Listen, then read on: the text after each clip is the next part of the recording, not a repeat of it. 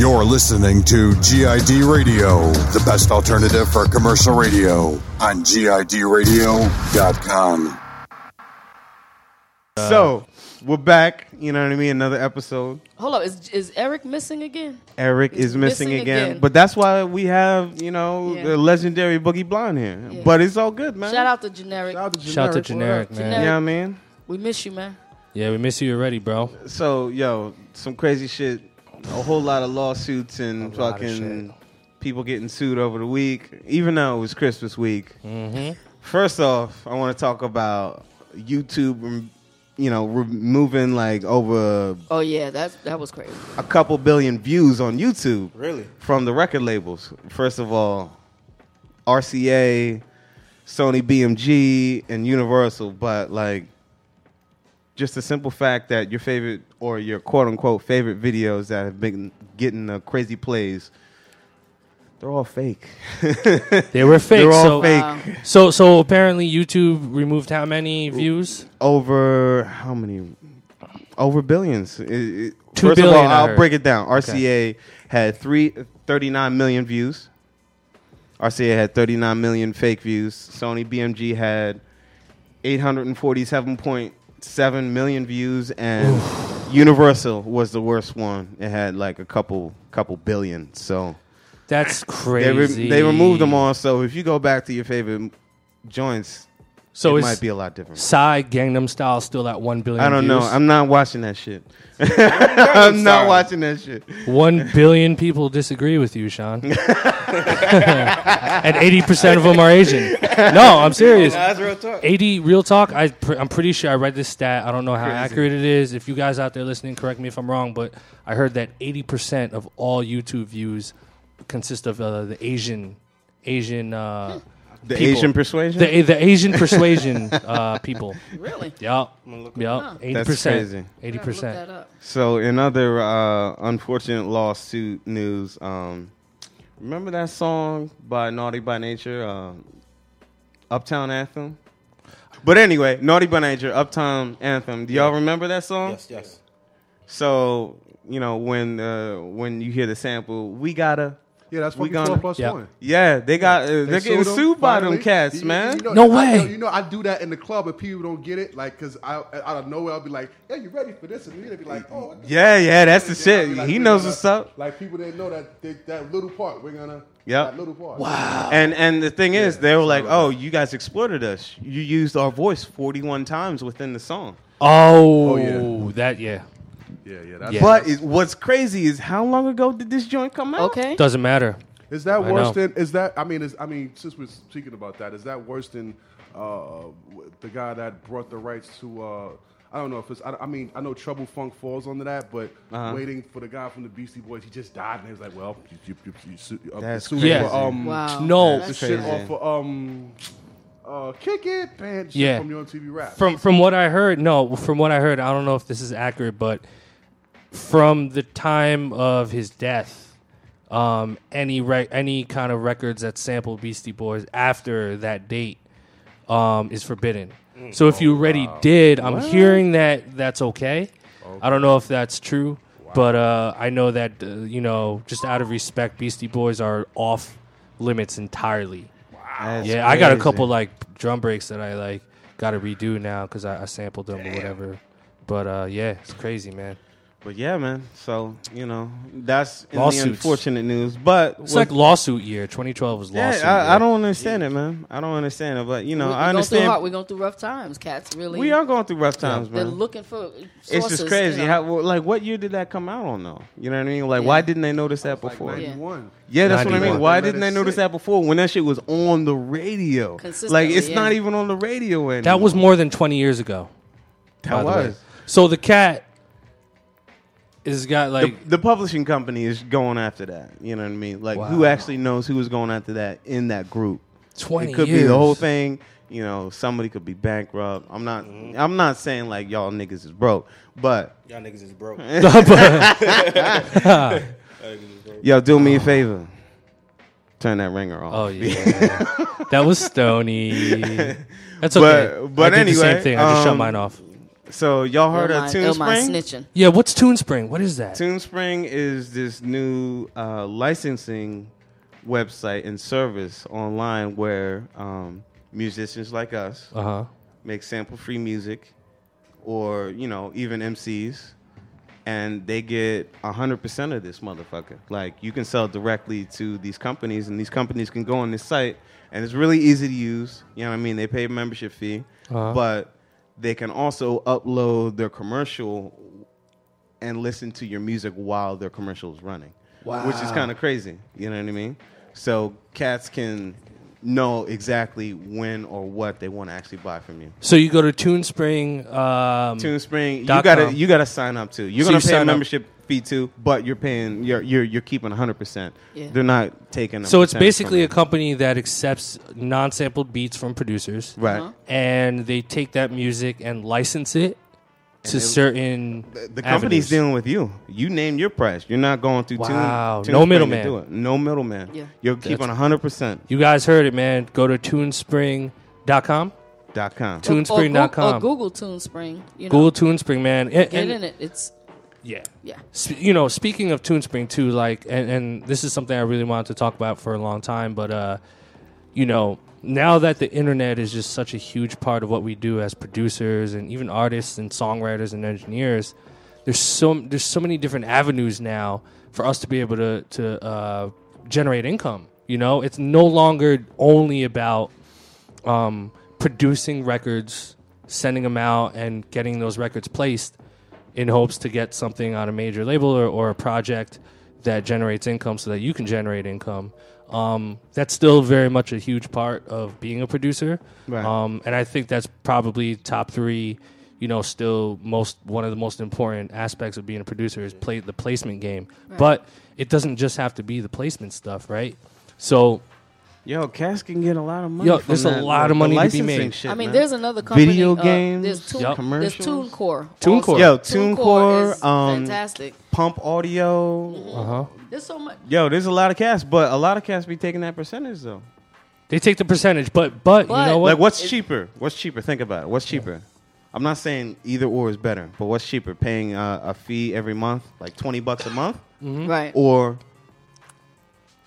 paying every time you sell something? I Here- think I, when I, you thi- and you get a percentage taken I away. think it's all good because they're cats that have tracks that are sitting on their hard drives doing nothing. exactly. yeah, I got a couple Nothing at dusty all. I mean- I mean, I, a, a friend of mine, he's a part of the TuneCore thing also, and every now and then he'll get a check a for check. something that they took a percentage of, and what he gets is what he didn't have yesterday. That's amazing. it's- I mean, you know, uh, f- what, let's say a company that licenses your music, your beats for, and they take, let's say, fifty percent, which is like Right. a huge chunk. That's fucking ridiculous. but but that fifty percent of of you know a thousand dollars, two thousand dollars is more than z- you know Than zero hundred percent dollars, of right. zero. That's real. You know what I mean? So True. like you know if you play your cards right, you can generate enough income to do that. And you know a lot of these websites and a lot of these companies um, shop your music non-exclusively. So you can you can you know collect a database of non-sampled music. You know I'm talking about 20, 30, 40, fi- even like 100 beats Right. Right. submit them to these companies, and it's their job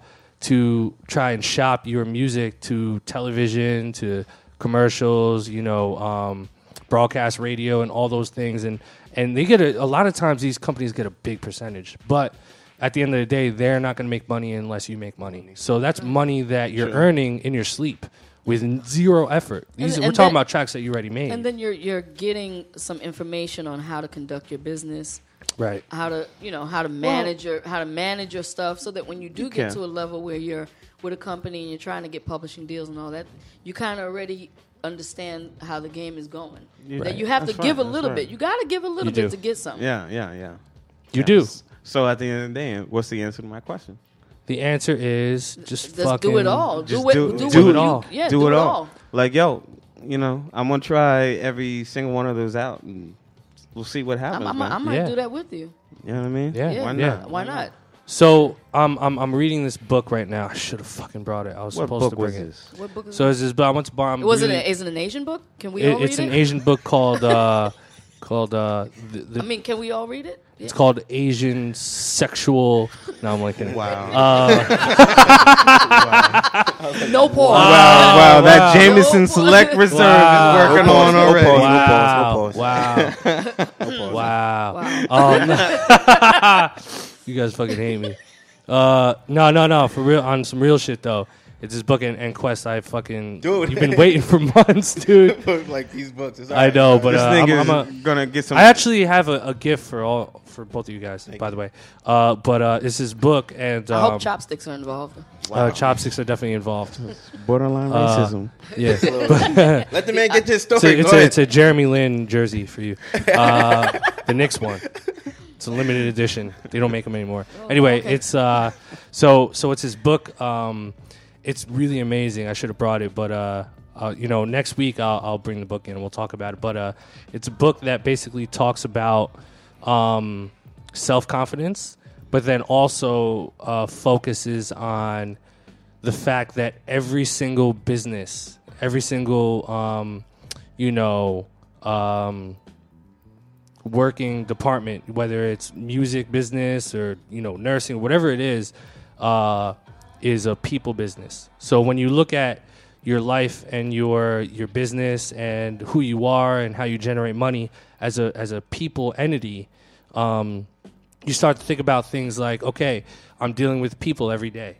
So if I'm dealing with people and I'm relying on people, you know, and that's one one thing that that that uh, they talk about in the book constantly is the fact that we all rely on other people. That's right. always, regardless of what work you do, music industry or not, we rely on other people, and other people rely on us in return. So, the moral of the story is, if the lifeblood of what we do is based on working with other people, then we as people, as individuals, need to um, make sure that those relationships with other people are as solid and lucrative and, and trustworthy and, and uh, honest as possible. And in order to do that, you just have to really possess uh, certain characteristics of being a good person where people gravitate towards you Yes, sir. you know when you when you get to the point where you're the type of person that where people start to rely on you people count on you people trust you people uh, are inspired by you um, and people want to conduct business with you and engage with you um, you know that you're kind of in the right direction and when you get to that realization where okay I'm I'm the type of person where I'm in a certain position I know that people are inspired by me I know that people rely on me I know that um, I have, I possess certain skills and certain things that other people uh, admire and want to engage with me in. And when I realize that, I, I start to give back and start to engage with them and create a community around myself. When you start to realize that, amazing things really start to happen. And uh, it, it's really an amazing concept because at the end of the day, people, it's people. I mean, we rely on people. You know what I mean? If you're uh, a teacher, what do you do? You you get your paycheck from I don't know, fucking another uh, person. another person, right? Who has an opinion about who you are and what you do. Um, if you're an accountant for you know a, a big accounting company, you know you're relying on your personality and your aura to be able to influence the higher ups to say, you know what, this person is really good at what they do. Let's give them a raise or let's you know put them in a better position, and that's all based on personality. In the book, they did a study where um, 95% of people that got fired at their jobs were w- the reason why they got fired wasn't because they weren't skilled enough. It was because their personality sucked. Sucked. Now think about that. You know, you could have a person that's really good at what they do, really good education, you know, master's degree, blah blah blah, all this stuff. They're they're at work, you know, on time every day. They put the work in. If they But- don't like you, they don't like you. But the per- if the if the personality isn't there and the the interhuman skills um, aren't there, then those are the types of people that usually either quit or get fired or or, or feel really miserable about their job, and it, it's really an interesting concept. So uh, I That's wish I had. That's the name of deep. this book? What's the name of this book? Yeah, I was just I'm waiting gonna for the bring title, it nigga. I'm gonna, I'm gonna, I'm gonna bring it in. You know what? Matter of fact, if you guys listening, follow me on Twitter if you're not already. Illmind producer, at Illmind Producer. I'm going to tweet it when I get home, um, and we'll we'll post it up when we put the podcast up. But uh, it's really an amazing book, and it's it's really really life changing. But you I know? mean, I you, know you're talking about what we touch on on most of our shows. Yeah. you know, and it's But about it's so being and true, it's about though. being it's about being responsible. yep. You know, being a responsible adult and know, knowing the industry that you're in too. You know, where you might be in an industry where you work at a recording studio and your behavior and your etiquette in this recording studio will be completely different than it would be in a retail situation. Yeah. So learn the type of business that you're in also because one one way of doing things doesn't apply to everything.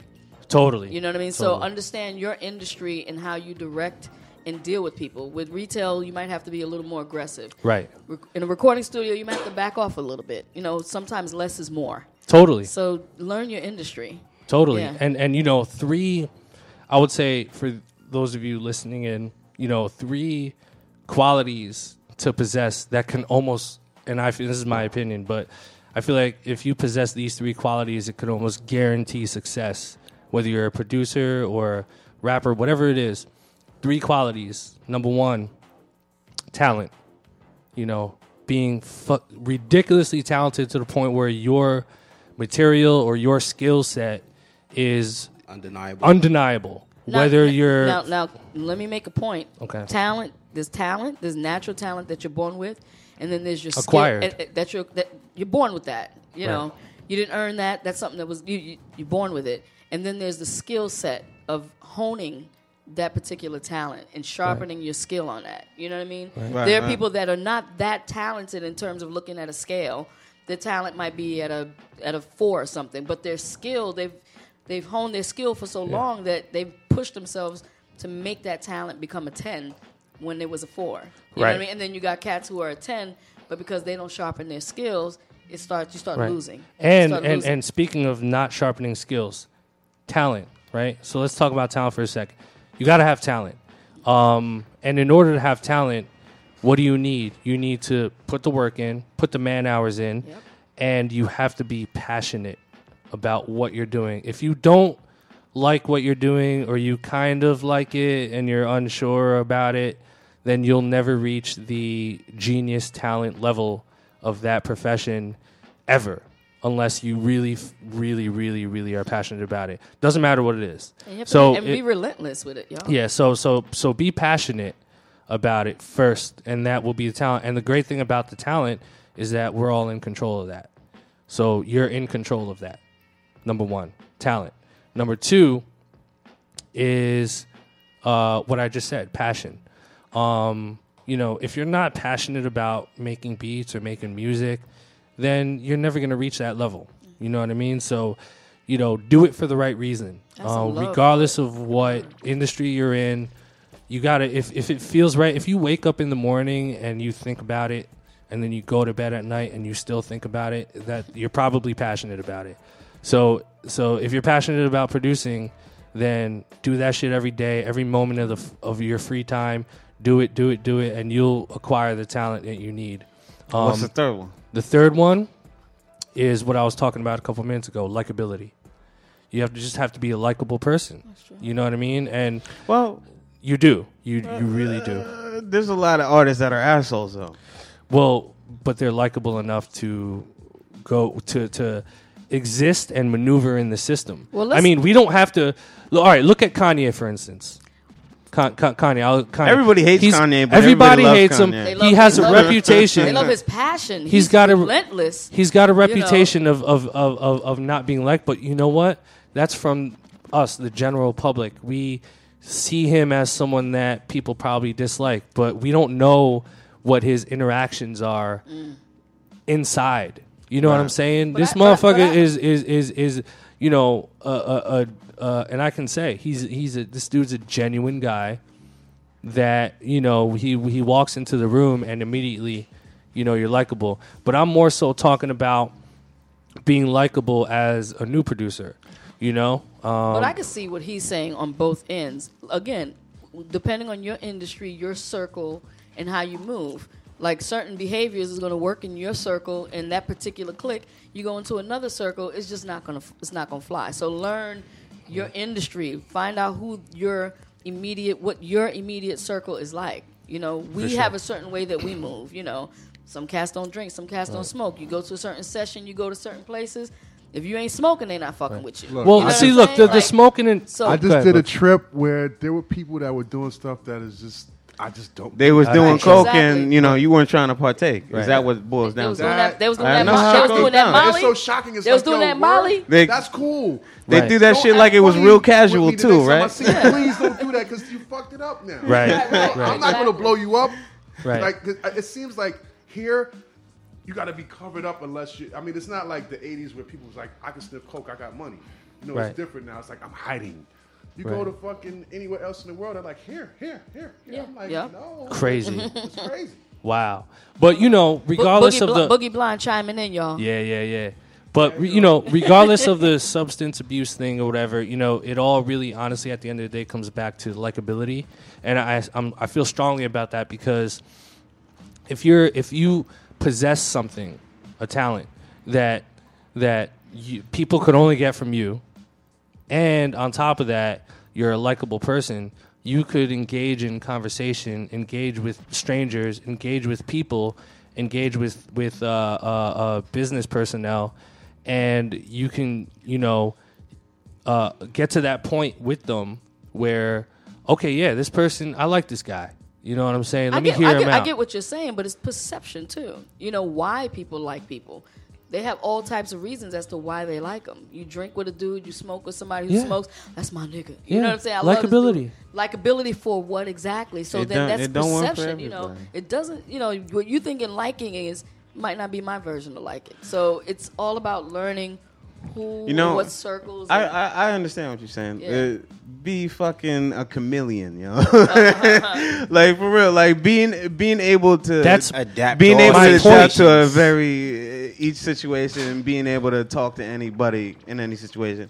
I get you. But but but I'm not saying to you know read fucking 48 laws of power 10 times in a row and like be it's not That's always a bad move. it's not Like, don't do strategic that. Don't do you that. like like like if I meet fucking fucking uh I don't want to name any names but but you know I'm not gonna names. go out of my way you know I don't advise going out of your way to play a certain part Right. to talk to someone and, and, and, and, and talk to them in a way where you're saying things that you think you want them to hear. You know what I'm saying? Like Yeah. be yourself. If you're if you're yourself and you know how to communicate with other human beings and you're you're likable. Trust me, you're fucking likable. Things likable. will fall your way. Right. Things will No fall your way. Sean's So- giving me the, w so- the f- motherfucking To wrap it up, B. to wrap it up. Like, yo, Boogie Blind, what's up, man? Can- can we we we about to go to a little little music break, and then we're gonna Really? we're gonna talk about Clear some some some fucking Christmas joints that dropped. You know what I mean? Some EPs. I We're had gonna no talk idea. about you know. We're, we're about to get town. into it, man. You kidding me? I'm just letting you know right now. You kidding me? You know what I mean? Get out of town. But yeah, yo, we're about to go on a music break, and uh, Um, producers tune in, y'all. you know, we're gonna we're gonna come back and guest- talk about the the the Christmas EPs that dropped, and maybe talk about you know there's a couple tracks that we you know we really like over over the Christmas weekend, and yeah, man. We got a lot to talk about. We have a very very special guest. Yes, and we got Orthodox coming up, aka Ivan Barias. You know what I'm saying? Yeah. Boss. Yeah. From the from Karma Productions. I mean, if y'all Yeah, want to know yeah. about music, y'all better tune in. if I y'all want to know about that Philly shit, Nah, like, I mean, It's all I'm about just that saying. Philly shit. You know, Y'all want to know about that we gonna talk about the Johns. We gonna talk The about Johns. You know what I'm saying? We gonna gonna talk talk about a couple the- bulls. We you gonna know talk I mean? about the South Streets. We gonna talk about Touch of Jazz. We gonna talk about this cat being involved in not getting nominated for 15 Grammys. B Cute. one So, five. Boss. We, Fifteen. we, we gonna get into all that. So, Boogie Blind, Let's go. hit me with something. BRB, bitch. Ain't nothing left, we displaying the best. All that we ask, we just have one request. Pull that shit back when you playing our tracks. Check. You know when to test I bona fide hella fresh guy. Down to the fly, the watch is killing your eyes. It's for a limited time. I know you feeling the vibe. Girls killing the wine while girls killing the wine. Used to hit 'em with them beats. Now I'm hitting 'em with rhymes too. Might see 'em with Skyzoo. Never having time to listen to no whack shit. We turn it off pronto. Mind you, I be on my grind too. Wicked mind you. Had to bring Illmind through just to set that pawn you. Used to chill off God brew in the stew. Now we up in Brooklyn, certified hood shit. And we all in these raps, we be stating the facts. Ain't nothing left, we displaying the best. All in these raps, we be stating the facts. Ain't nothing left, we displaying the best. All that we ask, we just have one request. Pull that shit back when you tracks. Okay, boom like a 808. Rest in peace to Natina. Let you lean on the speakers. I stretch a beat like a re-up. Let her be a believer. Know just how to make a one. Range Rover to rhythm. Get a Marc Jacobs run. Back on my bomb shit. You back on your forfeit. We at it regardless. She acting saltfish. That raw patois lingo like she patra. Move that like a clap on. I semi-auto that yard. Season of day. My carpe diem is straight. My liquor is all dark. My loyalties in the kick. My jeans is four letters. My broads feel like they paint. It ain't nobody is nice. I'm arguably with the greats. I'm never home, but pen for the crib, so I'm forever home. Rap like I'm posted at Willie Burgers with herring buns. Word to the wind. My hands working again. And 35% Durant jersey to 10. That All in these raps, we be stating the facts. Ain't nothing left, we displaying the best. All that we ask, we just have one request. Pull that shit back when you playing our tracks.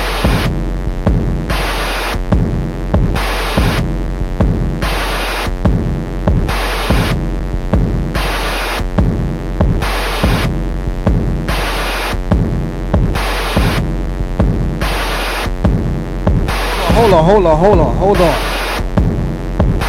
Boogie Blind gets busy on the fucking turntables. You know what I'm saying? Boogie Blind gets busy. It's official. You know what I'm saying? I put the stamp of approval on it. I'm DJ Scratch and I approve this message. We ready right now?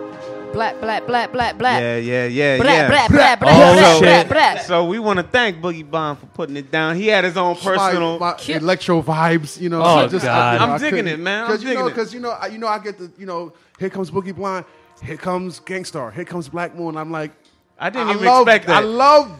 Yeah. even though you are wearing like- a rap is out of control sweatshirt. You know what? Shout to the clips. Shout to Clips. He's the man. He's Shout the to man. Clips. But you all, you know what I mean? I, I thought I was going to hear that too. you No, I'm fucking Shout with you. to uh, shout shout shout to Scratch, man. I man. appreciate that, man. Shout to Scratch, man. Scratch is a legend, dude. Definitely, man. He DJ got he got man. some of the some of my favorite bass lines, man. Yo, crazy, man. Crazy. That's fucking 950 that's bass line, yo, 950. the, the, the, the fucking Snoop Dogg joint. Can't keep track. You know what? I would say I would say like when, when I was in high school, kind of like young, growing up, and, and just like collecting records and everything. It was for me. It was uh, it was all about Scratch, Nottz, and Dilla. Like those three, and, and Erick Sermon. Those three had the Eric- illest baseline game. Eric, Eric is Like- It didn't matter shout out what to he Eric. sampled. It could be like one second. The bass line just took over the It's whole. Shout out to the E double. Crazy. No doubt. retarded, That's the homie. So yeah, man. man. It's good to have you here, cuz. You know what I'm saying? yes, saying? sir. Yes, sir. Boog, thank But you, man. but yeah, we gonna get into these uh these Christmas EPs that came out, man. So what came some, out? Some of them came out on the 24th.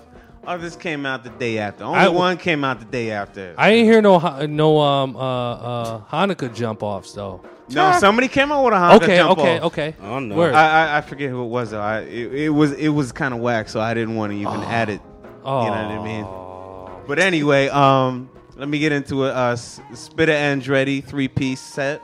Uh, that's the currency and Thelonious Martin. Yo, joint. shout to Thelonious Martin and and and Currency man. Thelon, a, a lot of people don't know, but uh, when I when I had a, my short run at NYU as a as a professor, um, I taught a course called uh, Future Music Moguls, and uh, the first year I did it, shout to uh, Jason Jackson, uh, who taught the course with me at NYU.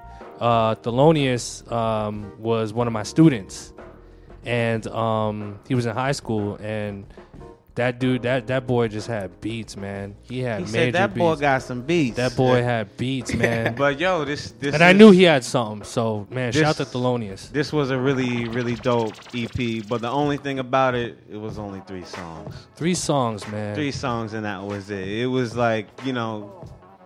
So I'm really looking forward to you know what else they're coming out with. Hence the name, three piece set. Yeah, yeah. I wasn't mad at it though. Thelonious Yeah. Martin did his thing, man. Yeah, he got some And, heaters um, on Skyzoo's mixtape too. No doubt. Three, so th- um, three joints EP, huh?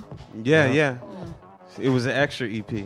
You know what I mean? It's super smart. Yo, It- Boogie, what what it was- instrumental is Yeah, this? what is medium. that? What is That's- this that's shit? what This, I'm this is bopping, uh, off the Black Milk when Black Milk was just Turn putting out a beat bit. album. Turn that up. Oh shit! Turn that up Yo, it's an album where he just sampled all Prince shit. That's Oh, I got. Really? Oh, okay. Yeah, I heard this. I heard. Oh, I don't have a- it. I heard it's it. like black purple or some shit like that. Actually, low five beats. I, I, I, I don't want to. I don't want to dry snitch on who hit me off with a dope batch of joints. For the, I know who it No, no, was. no. Dry snitch I'm in the month tonight. I want to get a zip file, got you. nigga. This this, this It's going down, Boogie. is Lightweight. out. This was out already. yeah, Okay. I, I know. Yeah. I know. I got you, man. that shit no, is all right, crazy. cool. I was listening to it in the back. I was like, what is that? Shout to shout to Black Milk, man. He has some of the illest drum game That's of, crazy. of our of modern, you know, times.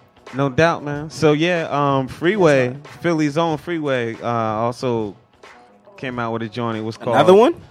Yeah, it's called Black Santa. Um, Wow. Statik Selektah had a joint on there. It was pretty dope. The really, really dope joint on there was the one from Jake One. Uh, it's called Rock Reloaded, and it had Ooh. this crazy choir sample. And then Jake. our boy Dilemma had a joint on there too. Shout to Word? the homies are on. Yeah, here. so check that shit out. It's free. You know what I mean? Uh, who else? Wale had a mixtape. It Yeah, came the out. Wale joint, yeah. Yo, That shit is fire. That shit yo, is fire, dog. I, I fucks with it. Yo, shout to Wale, it. man. I mean, because could- not because it's not all one type of production. Like he got the sample bananas. shit, he Yeah, got yeah, yeah, the he trap got a shit. bit of everything on yeah, he got a little bit of everything. But I, I got to give a special shout out to my brother Rico Beats. He's on that joint. Yo, No I doubt, love that no jam. That's that's fam right there. no doubt. So he got But- Jake one shit crazy, Jake Jake one had a Jake joint One. in there and too. the Digiphonic shit. No, no, it's not Digiphonics. Wale fucked up with the track listing. Oh. That's a homie, Willie B, son. Willie Willie did That's it. that? Willie. Yeah. Yo, That is- shout Willie, to that Willie. is- Willie hit me on That the is just text, Willie. nigga. He he flipped the the Cortex joint. Yeah, I know. Man. Wow. Willie, You know what I Willie mean? was our first guest. I guest got to give Willie a shout Yeah. out. real on Black quick. Blap on the radio. Yo, Willie, I need that snare. I need that snare. I'm gonna text you when we're done. I need that snare. Willie But yeah, Fru- so- Fruity Loops. So a I couple need that couple snare. other Kills cats that were on there. Um, I I was checking this one out, and I was I'm not gonna lie, I was kind of disappointed. Um, by Diplo, I really thought it was gonna be some crazy shit. It was all right. Yeah, Apple Juice Kid, I haven't heard shit from him I like in a it. minute. I like it. It was dope. Nottz is on there. crazy. Nottz I mean, come on stupid. now. And Nottz, That's Nottz. gift. I need that. I Nottz need stupid. Nottz. You One know, thing. Nottz is always crazy, but Nottz. I need that snare. Nottz. But the the the the dopest joint on there I like was from LG. He had track two. Um, that shit is that fire joint, too. That joint is fire. But uh, I didn't even know that the kid Danny, the Okayplayer Produces. dude, I didn't know he made beats. Yeah, He got the last joint on there. Yeah, the Nice. man with the beard. yeah. Danny. Yeah, yeah, yeah, yeah, yeah, yeah, yeah. He Yeah. got some. Yeah, he's. Yeah, I, he's a I had no idea. I thought he was all about the rhymes, man. Speaking of which, I do have a placement on the new post traumatic stress Cute. disorder. Oh, word! Wow. Just a little, just a little Shameless shameless. There you go. shameless. I need to take a shot for that. What about Yeah. Take That- it. sh- that- No, no, cheers, Who am I fooling? Thank you, thank you, thank In the you air, baby. Salute, thank you. Salute. Thank you so much. No doubt. So Boogie Blind Boogie got some shit up his sleeve for 2013. I know it. I used to the already know it. Technology. I'm, I'm not even gonna lie. I'm trying to get used to the technology so I can so I won't just like I have an idea and I, I gotta go home. I just want to be able to do it like on the fly. So Right. I'm just getting. You know what you should mode, get for that? You know what I mean? The Renaissance, the, your, your Christmas gift. I'm just gonna, co- I'm, I'm just gonna buy a bottle of Jameson, a couple of bottles of Jameson. I, I, I, Yo, whatever, whatever, you know, whatever fits your fancy, man. Whatever does it. You Hell know what I yeah. mean? I'm just So- observing. I'm, you know, So, uh, real quick, Toure did a joint too. Yes. Um, it's called Black Christmas. Black Christmas EP. You know what I mean? He's he has uh, E. Jones, Khrysis, Kush Brothers, uh, and Haas Solo on that joint.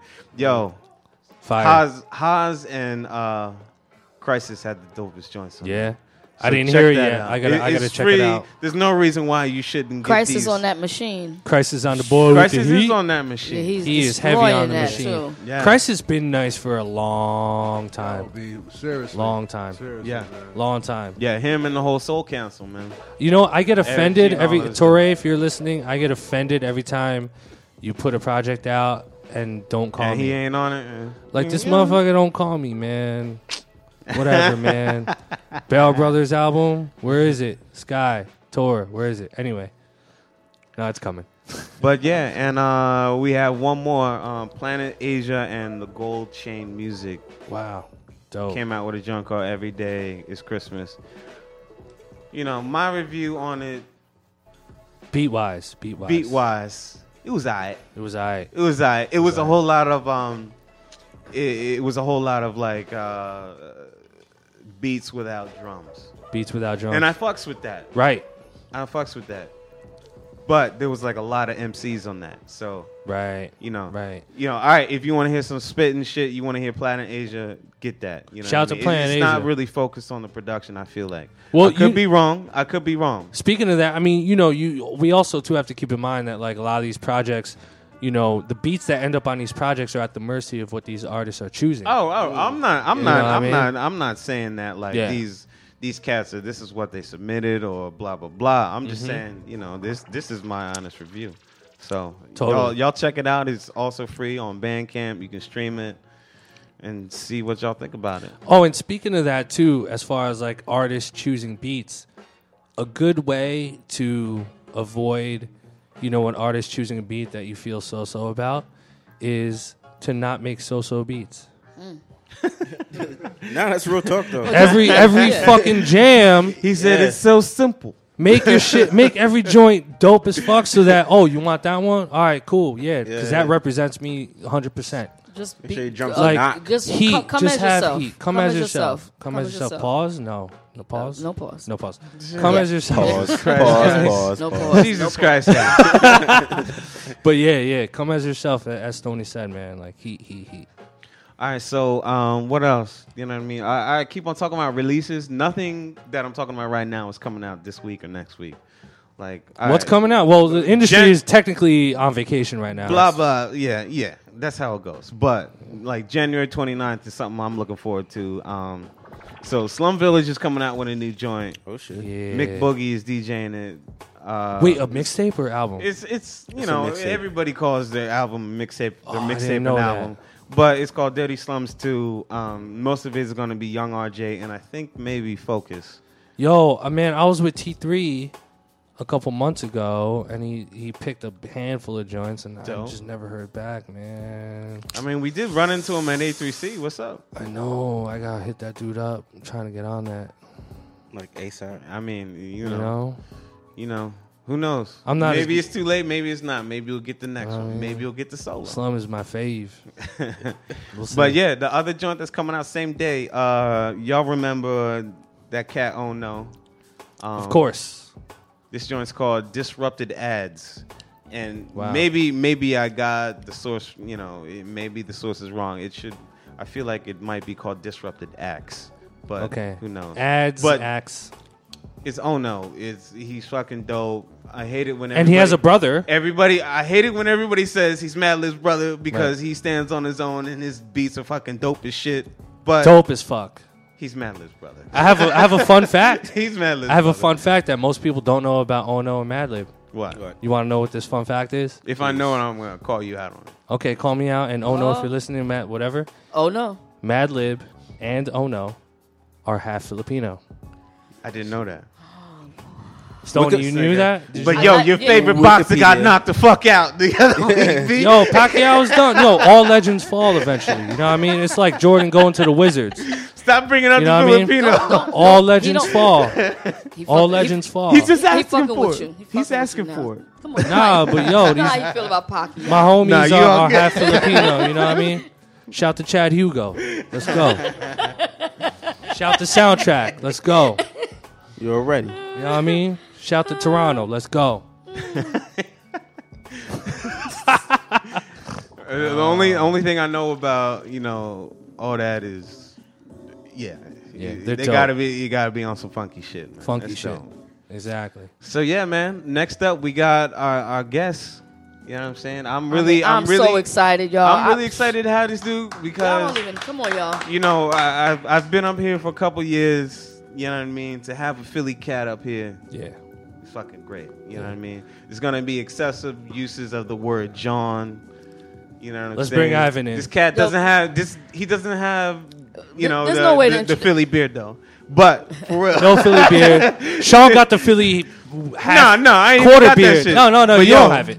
But yo, I, I want to introduce Orthodox, Orthodox, aka, aka Ivan yes. Barias, aka Yeah, yeah. Cute. One half blah, blah, blah, blah, blah, Productions. blah, blah, blah. You know what I'm saying? cute. Yo, Really good to have you, cousin. yo, th- thanks for having me here, man. Um, though I don't have the the Philly Sunni, you know what I'm saying? Yeah, yeah, yeah. Swerve. But um, I'm really really excited to be here, you know, tonight. Um, I'm, I'm I'm all for anything that to me showcases the art of production. I think producers are like probably the unsung heroes, of this whole yeah. thing right here. Absolutely. You Yeah. It is. A Yeah, of it is. times- Fucking round of applause for that you know, and, Come on. And, and we don't get the credit, so I think Yeah, this, yeah. this, is, this is honorable. I definitely give props to this whole thing you guys are doing. I think people need to Appreciate this. coming through, man. Thank you, man. Like it means a lot for like a cat that that gets nominated 15 times for a Grammy and then yes. won numerous ASCAP awards and Yes, sir. You know what I'm saying? Like you're you're multi-platinum too, so it's like it's crazy for you to even take time out for us to sit down and talk about your craft, man. So we appreciate that. But you know what? I, I love to give back. So even, it might sound cliche, it might sound No, uh, no, not hallmark cardish, but I like to give back. Like I think I think I've, I've been fortunate to be a part of a, a system. I came up with DJ Jazzy Jeff. Word, Okay. word. Touch So- a Jazz to Jeff. Studio. Yeah, So ear- early on, I was able to build with a legend in the studio. No like doubt. here, here, like being able to make records is one thing, but hearing somebody's perspective that's been there and made great records and be able to implement that and practice off of what they're showing you Right. is priceless. So I came up in an environment where I really felt like it was really conducive for, for, you know for, for the type of growth you need when you don't know anything about music. So I always been that's been something that I took with me even after we left T- a touch of jazz. So I always you know share and build with people. So th- this is right up my alley. Very dope. Dope, man. Now, would you say, like, uh, in the era that you came up, that there was more access to guys sitting with each other and building with each other as opposed to now? Nah, absolutely not. Even I, I will say this though, if you were in a, in a in a city, and there were few cities that were could be considered musical meccas, you know, Right. New York City, L.A., L.A. Nashville. Eh, Not for us. No, not for us, but no, yo, it's a youth music city. Hip hop. Yeah, it was music, music city. You know, Grand Yeah, Ole yeah. Opry. You know, every you know, country. You know they be pumping out music though. Like country is like the craziest, the Well- the, the most selling music genre in in Well, the I- fucking states. I, I have a unique perspective on country music now. Being in in, the, in the recording academy now, yeah, yeah. I'm able to see a lot more of how the dynamic in, in Nashville really is. It has been like Right. you know, coming from our world, coming from hip hop, coming from urban music. You really like don't really understand that dynamic or don't care to understand it, but being in there, you appreciate it a lot more. And you understand like the values that they have for their music. It- Right, it- It's real. It's real. So break break it down a little bit uh, as far as like how different that world is compared to the urban production world. You know, as far as like you know the politics involved, dealing with the, those people. I mean, how uh, how different is it? Well, first of all, they have the Nashville rule. The Na- Nashville rule is if you have uh, however many songwriters you have in the studio, whether they partake in writing a song or not, we split it that many ways. So if Right. it's if it's one, two, three, four, five, six, seven, eight, nine, ten people in the studio, and me and you are the ones writing the lyrics, ten people sharing the whole copyright. That's right. That's crazy. You know what I'm saying? Wow. There's no question- Evenly. Evenly. There's no questions asked because Yeah, yeah. next time me and you might be chilling and everybody else in here might be writing on the song. So Right, right. urban music is what, what line did you write? Cutthroat. Yeah. So Or sometimes Pacific. they don't even get that. Yeah, I've been in sessions in LA where it's been like, get me out of here. Well, wh- which method do you prefer? Do you prefer the the even kind of percentage, uh, you know, method, or do you prefer okay? I did most of the work here. I deserve a higher percentage. Well, you know what? You can't put a you can't really say this person didn't write anything. Because I've been in a situation where someone was in the room and gave some some great comments that contributed to the song taking shape. They might not, they may have not necessarily written any lyrics, but they had made some suggestions and said, you know, I don't, I don't think somebody would say that, and, and and contributed to the whole dialogue where the song became the song. So it's like you can say, if you look at it from from uh, uh, an actual songwriter aspect, they may have not written anything, but they contributed to the song. Right. So that person is, is deserving of a piece of the copyright. So if that's the case, I'm cool with that. But if you got somebody just hanging around the studio, just just rolling up and drinking Jameson all day, wait, waiting for uh, they're, they're like barnacles. That's what I call them. Right. They're Right, just sitting on the side of the boat, just waiting for the scraps. It's just like that. That's not how you write songs. Yeah, yeah. Right. So, Um, for the viewers that are you know tuning in that are fans of yours and have listened to your music for years, And the new fans. I got and the new fans. Oh, come on, we, I mean, all of us have you know heard one of your records at some point in our lives. Um, can you take us back? Take us back to um, what inspired you to become a producer, and I mean, how did you get in this game? Well, f- first of all, before I even get any deeper into all of this, I want to shout out my partner, Carvin Haggins. The- Car- Shout out down. to Carvin, Yep. yeah. Shout to Carve. So, Ivan, Carvin and Ivan is, a, is an entity where it's a songwriter and a top line writer and a music writer. Carvin is a, a lyricist. I'm the music guy. So to Dope. get we share in the productions. It doesn't matter if you know if he's not tapping Actually programming patterns, the beats. Right. I think collectively what we do is is a production. So, but yeah. So let's get back to. Uh, And that's the Wait, right wait, way to Let's, do let's it. get, let's get back That's to the, the right 30 way to do it. belows, wait, the wait, Tims. way back. I started out, you know, as a rapper. Now, I mean, You know, as, Yeah. as as every producer, I was gonna ask you. I rapped. that. I rapped too. I knew he was gonna say that. Because he I was- seen I seen uh, y- your boy Carvin. He, He was like, "Yo," stuff, he was like, "Yo, he's my favorite rapper right now with this." Uh, what, what mixtape was it? What mixtape? Actually- he's like, "Wait till this double O Actually- mix drop." nah, he dug up some. He dug up some some old dat tapes. Wow! Right? Dat. Nigga said Dat dat tapes. that, not black, but that. Dat T A tapes. T. Dat, You dat, know, dat, If y'all don't know what that is, y'all should just wiki that up or Google it. so he dug up some. He dug up some dat, some dat tapes of of this project that we had back in the day called Oval Office. That's when I was a full fledged rapper. I made beats out of necessity. Like some of these cats that used to make tracks for me got got real funny style. So I was like, What year was this? I'm not gonna date myself. Okay. son. Ah. Nah, that, was- that that was, Come that was- on, that bro. That was the '90s. That- I've Okay, been- okay. I, I, I, I've, got a strong pedigree. So. so anyway, so back in the '90s, these guys, you know, that I used to get tracks from, got funny style. So I decided to start producing, and I, and I got, I think I, I was semi proficient at it, and through uh, one of my friends, Darren Henson, who was one of the producers at A Touch of Jazz. I, I met Jazzy Jeff, and we came up to A Touch of Jazz, and you know, I w- it was kind of it was weird because he, you know, we were still we had beats, but I still had all intentions of wanting to be an artist. So I came to a touch of jazz, and it it was the craziest environment. The first day I came in, they had a live jam session.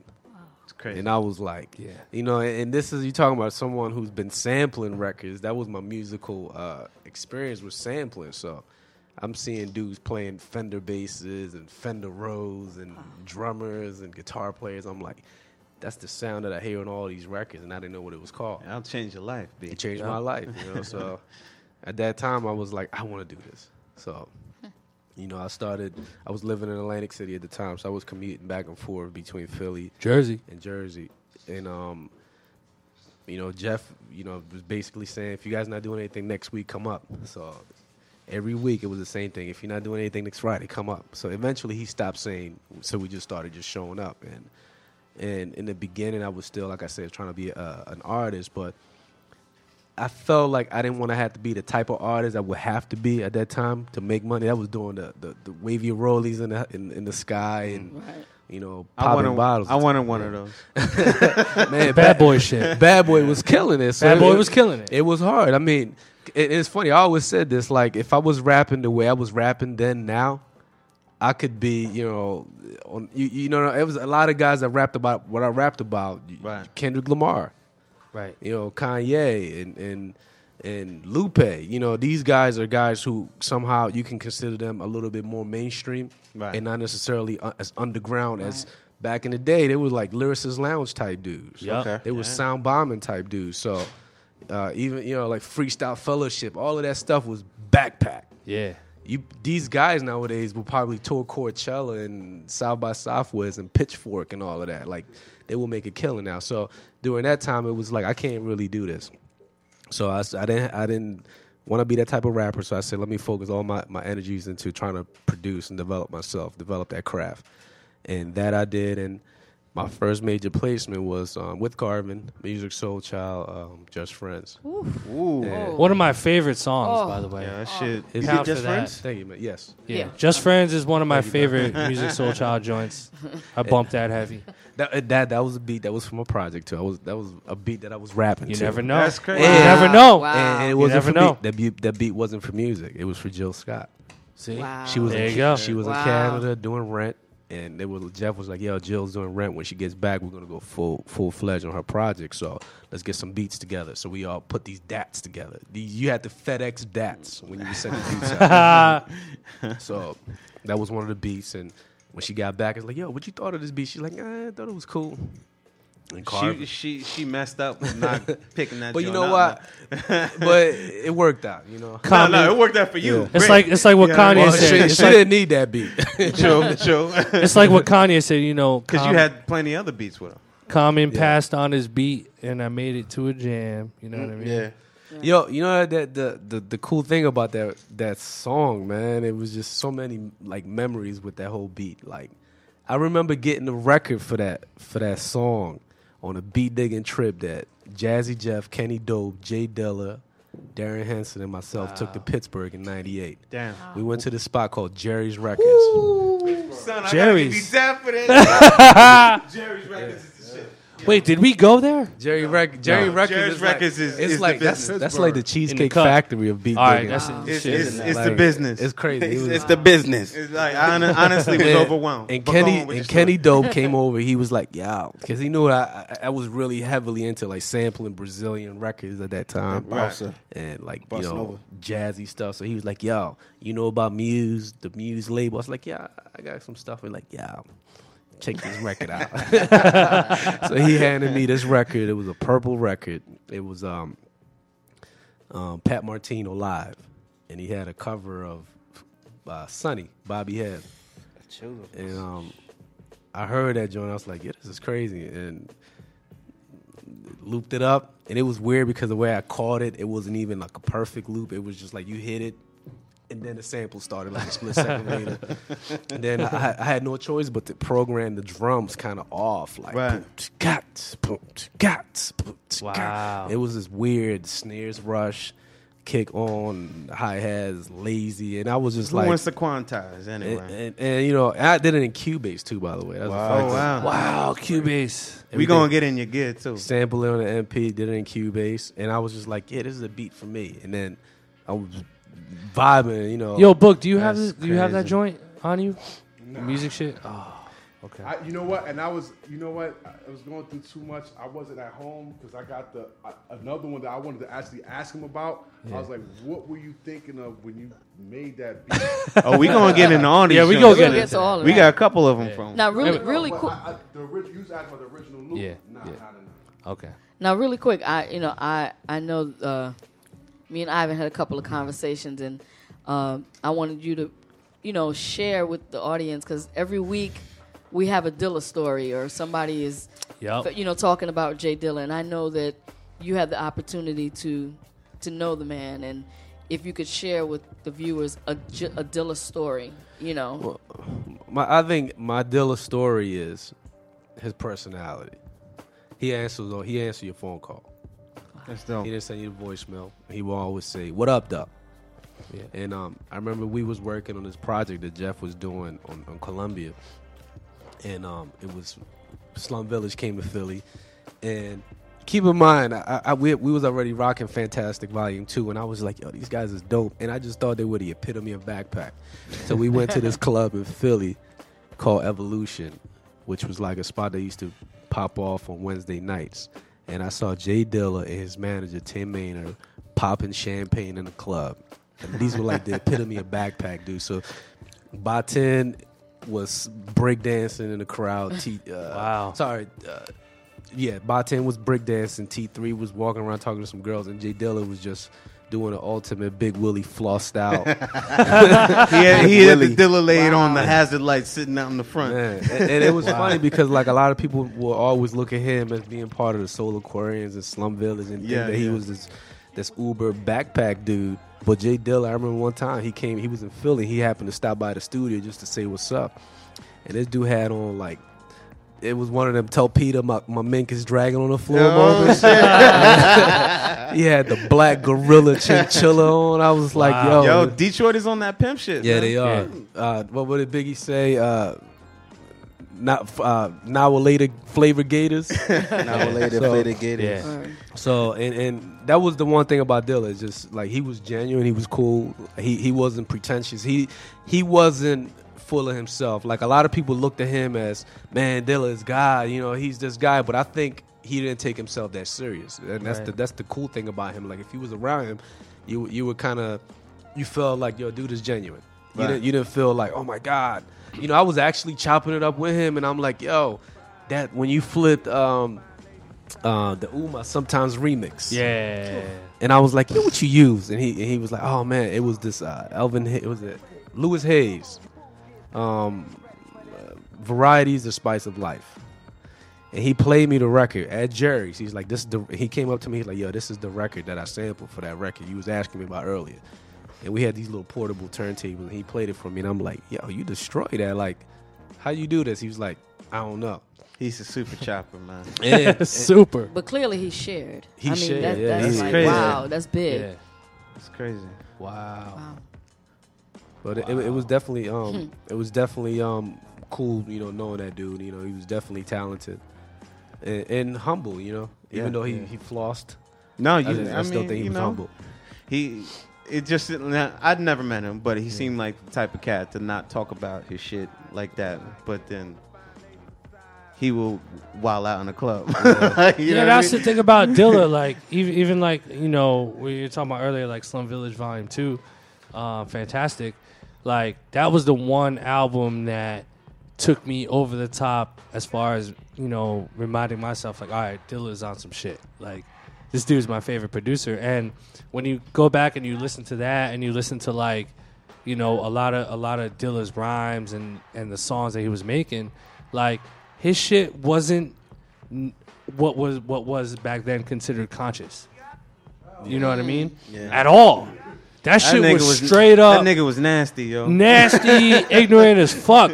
But he did it in a way where it was passionate because that was a part of who he was, just as much as you know what we consider him consider him, him as. And But- you know, it was just funky. You know what I mean? Even down to down to the name of the studio it was called a House of Ill Repute or something like that. It Right. Was, I it never was- knew that. It was some weird like debauchery, ratchetry. That's a gem right there. I never Right. knew that. Ratchetry. That's what's up. So Ivan, um, t- tell us about your uh, what is your work process like? What what is a day in a producer's world like you? What what is how do you start? How do you start? You know, like walk us through a day for you. Yeah, it's it's a, it's a very multifaceted set of days. You know, some days I'm a I'm a full fledged producer. Some days I'm a full fledged songwriter. Some days I'm a, a full fledged engineer. Some days I'm a full fledged mixer.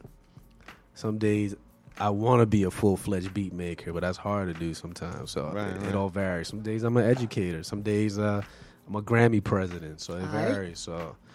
But when I am in the studio, my process is this. You know, my studio is in my home, and I, I started recently working at a Sigma a lot. Sigma Sound. Sound. Shout to Sigma Sigma, Sound. shout to Shout to Dilemma, and the whole, the, all the whole. Darrell, Yup. uh, Pop, Pop and Oak over there, and a lot Shout of to the, a lot Pop of the Oak. guys, Donnie.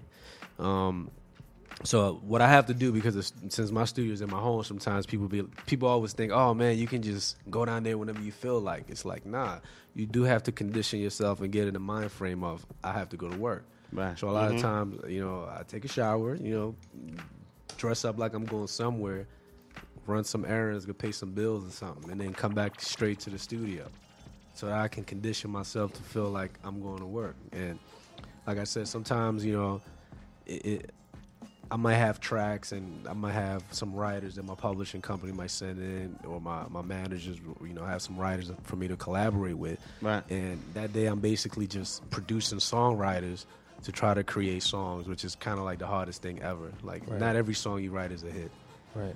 and that's sometimes that's a hat that I wear often. Some other times, I will I will be mixing a record, and mixing is. If anybody here ever mix a record, that's probably one of the most Daunting. daunting and Tedious. insecure pastimes ever in the history of music making. Like that, every your, your whole song is hanging on by a thin thread, and all it takes is one insecure comment to make you feel like everything sounds like crap. Wow. So that whole process is just something that I ha- I have to condition myself a lot of times. Just listen to things on the radio, pull up Spotify, just anything, just to help me understand. Like, okay, this is where I need to be. Some days, it, it is funny because when I'm a beat maker, I, it's gotten. To, I never used to be this way, but it's gotten to the point that I can't do drums and music the same day. Oh shit. Wow. Yeah. So Wow. I I would be in front of my um laptop. I like to work on my laptop now, even though I have a tower with a whole bunch of toys. A few towers. What's you what you using on that laptop though? What are you using Oh, for, man. to lay your drums? What's the all that? setup? My setup is Let's go. Um, Let's go. Haha. Let's go, Ivan. You know what I keep open on my computer all the time now? Logic. Nah, Ableton. Cute. Oh, Ableton. Ableton. So I'm a, I'm a Logic user. Though. I'm a, I know- I- I've been a Logic read- user. I Logic read. user since car carrier member since 01, man. Okay. You know? Okay.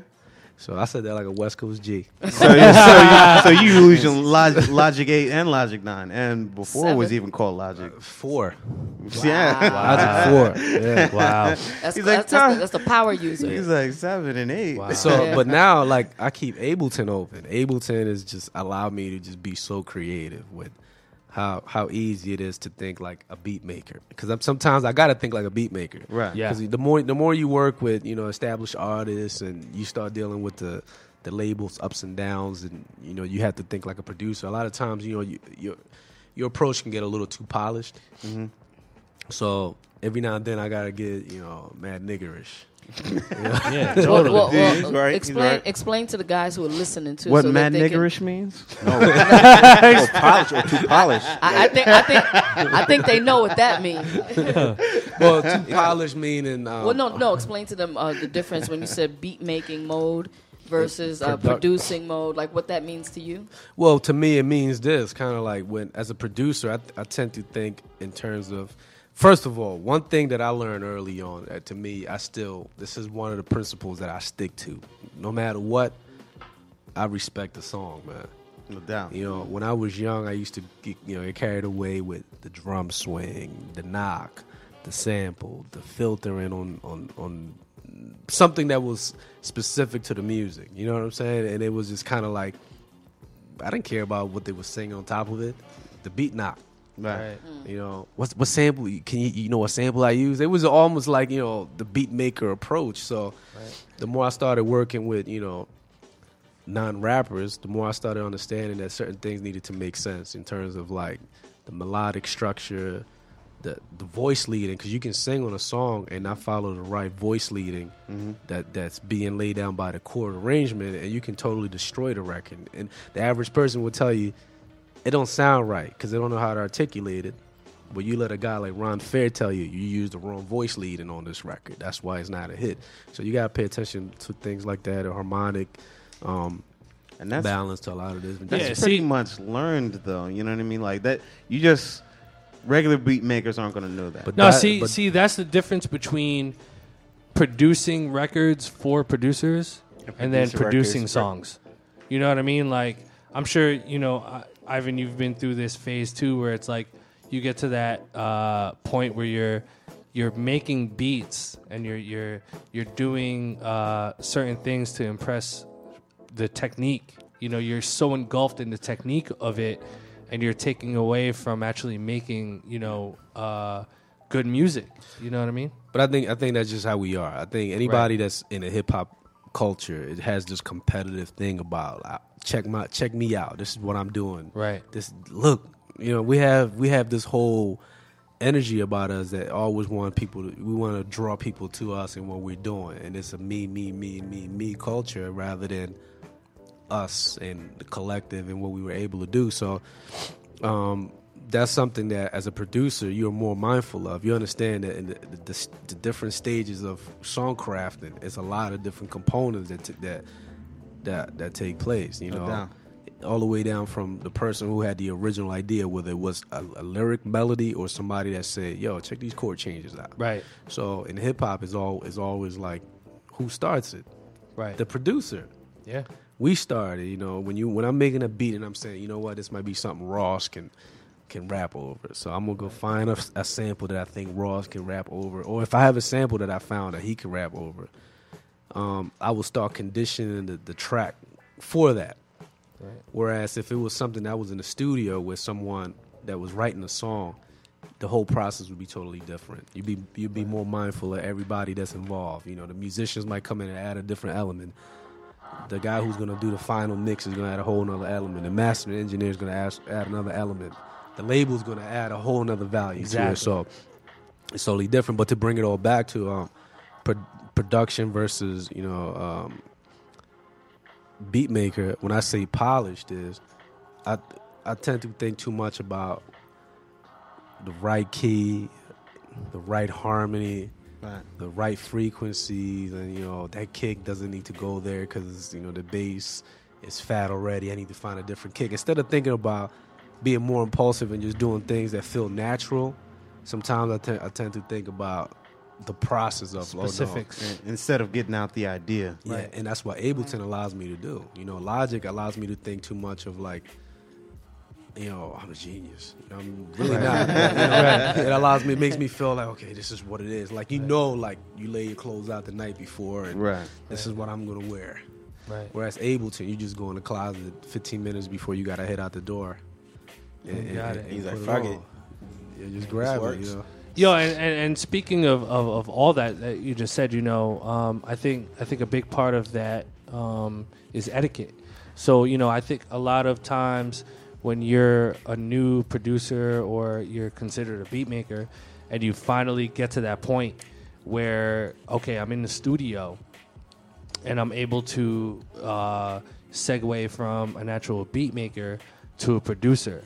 Now, you know, all of us as you know producers, beat makers, we've we've encountered that first moment where okay, I'm in this room and I'm in this big studio, and there's a runner, there's an engineer, there's you know the artist is over here. I got a couple songwriters, and now it's my job to to take control of the room and now be a producer.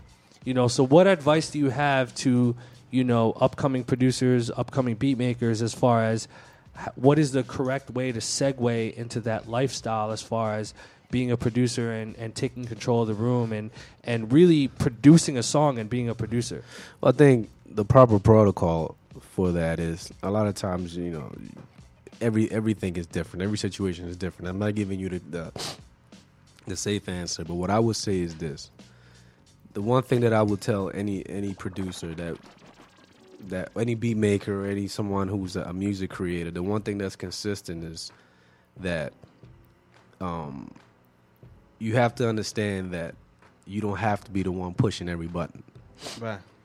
I remember I think Yup. Quincy, Quincy Jones said something. I, Yup. I, I said this. I told somebody the story. They was like, "That sounds like he's trying to get over." But he said this. He said, "If there's a puzzle on the ground and all the pieces are scattered, and I tell you move these two pieces right here, and I tell him to grab these five pieces and move them over here, and then I tell both of y'all to grab a couple pieces and move them here, and the puzzle's complete. Who put it together?" And somebody would say, "We all did." He's like, "No, I put it together." I told I told you what I told you where the pieces needed to go, and someone was like, "See, that sounds shady," but I get it. You know, it sounds shady, but if if you don't if you're not conscious enough to understand where the pieces got to go, Right. you know, you're not really the guy that's solving the puzzle. So, and the guy who's solving the puzzle doesn't necessarily have to say, "I'm touching every piece." Sometimes you got to sit back and be able to hear everything and say, "Okay, maybe that that color can go there. Right. Maybe that's where you put the window at." You Right. know, and, and, and as a producer in, in, in those sessions, you have to envision yourself as being an architect. Well, some of my biggest records, I didn't touch one Right. key in it. Maybe oh, okay, maybe I did.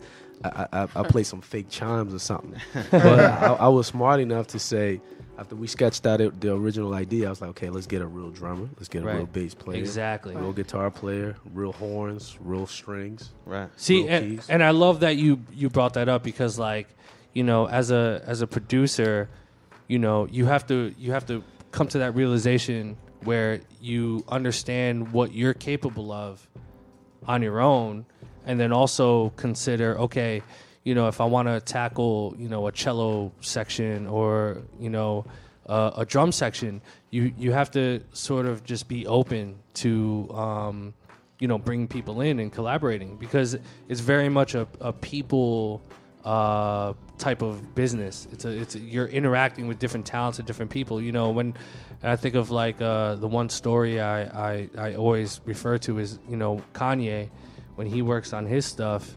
You know, uh, when he was working on um, uh, the album before graduation, was it uh, uh, what's it called again? Late registration. Late Late registration. registration. You know, he was going to you know Timbaland. We all know you know uh, calling Timbaland to tweak drums on certain songs, After, and you know after he listened to A-Trak first, like, who are these guys?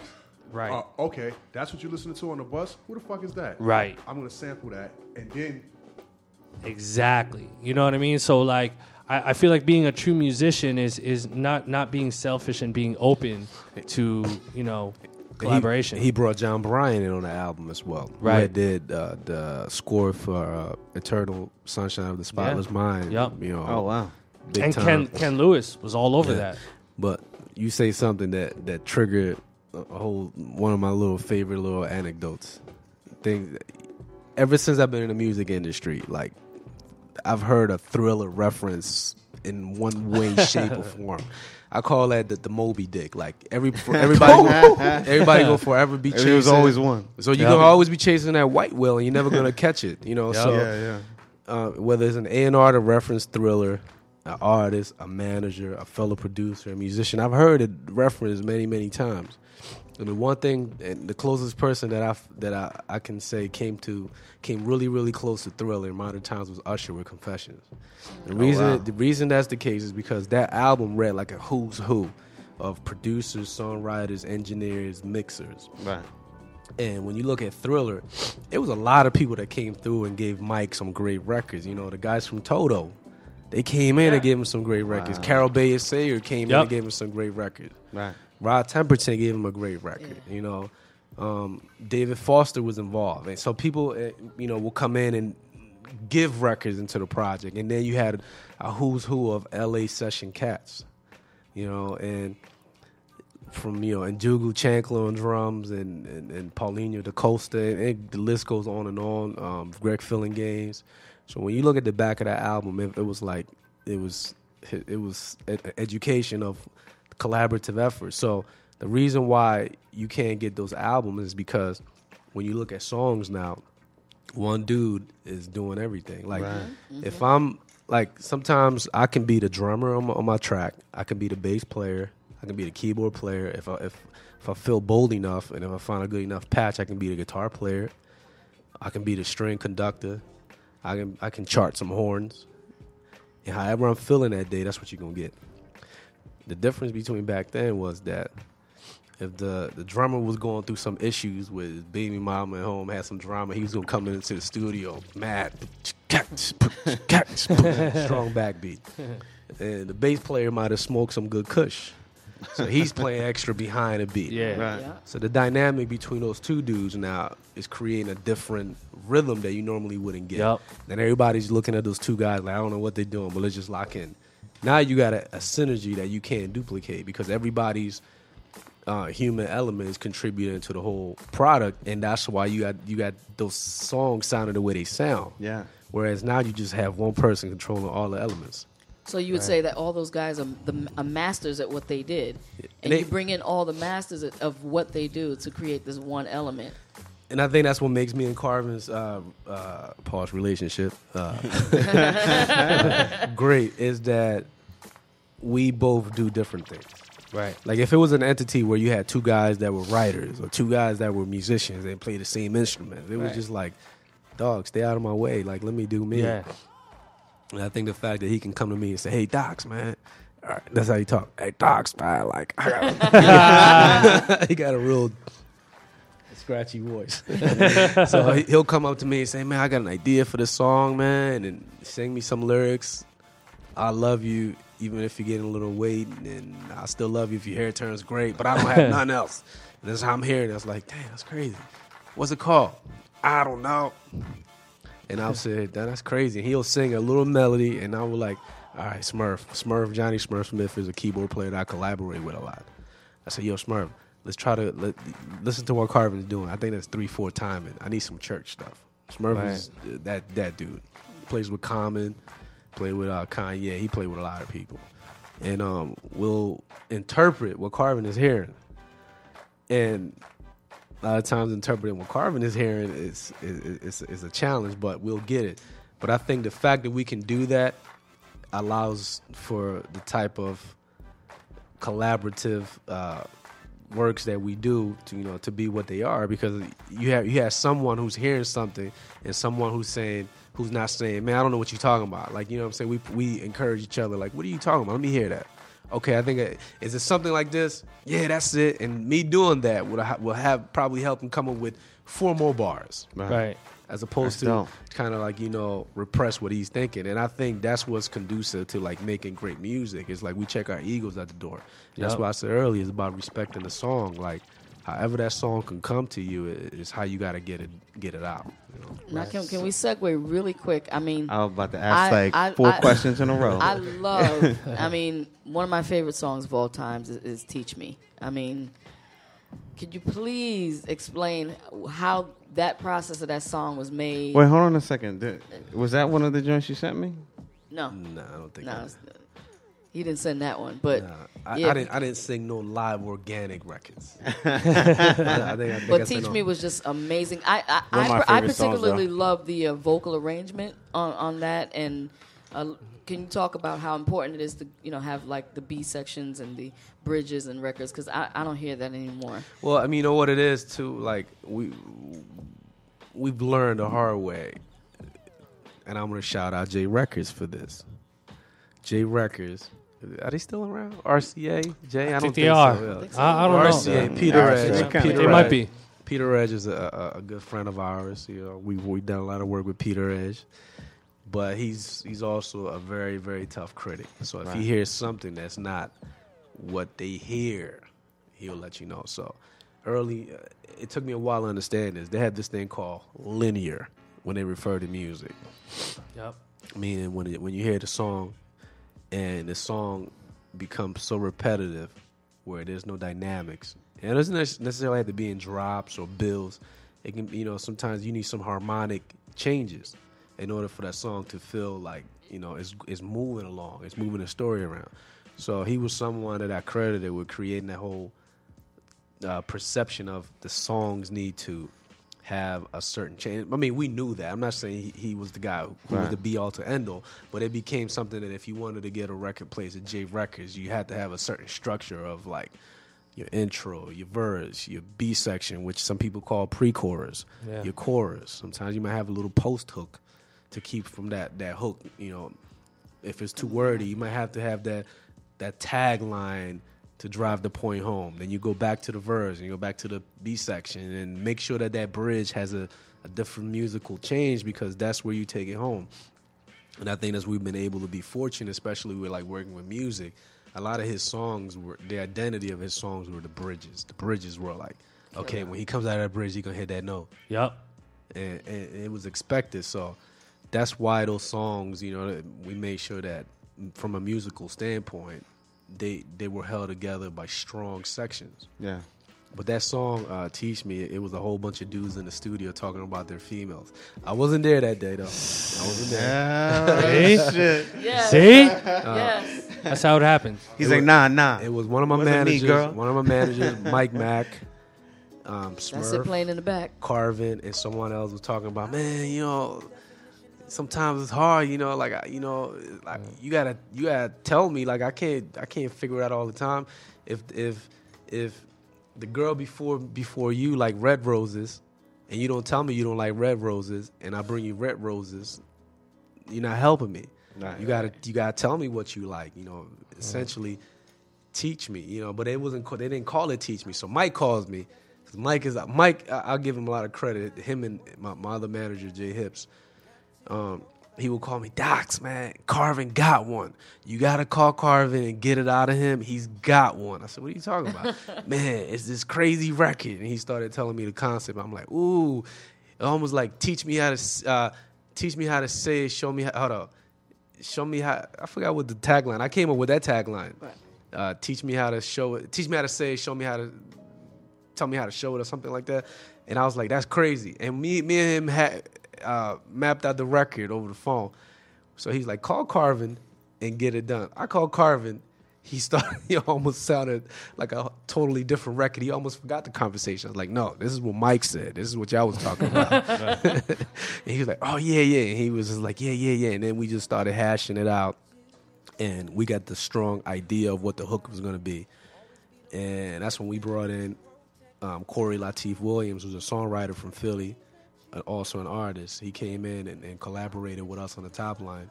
Yeah, Him that's and the one thing I remember you talking about the top line and how Yeah. important it is to have someone that knows how to do that. Yeah, the top line is really It's, it's such a big deal. Man, that that's the to me, uh, the average person on the streets right now. If if y'all was to go right there on um, was that seven? Right. Yep, seven. You go down seven, you start grabbing random foreigners off the street.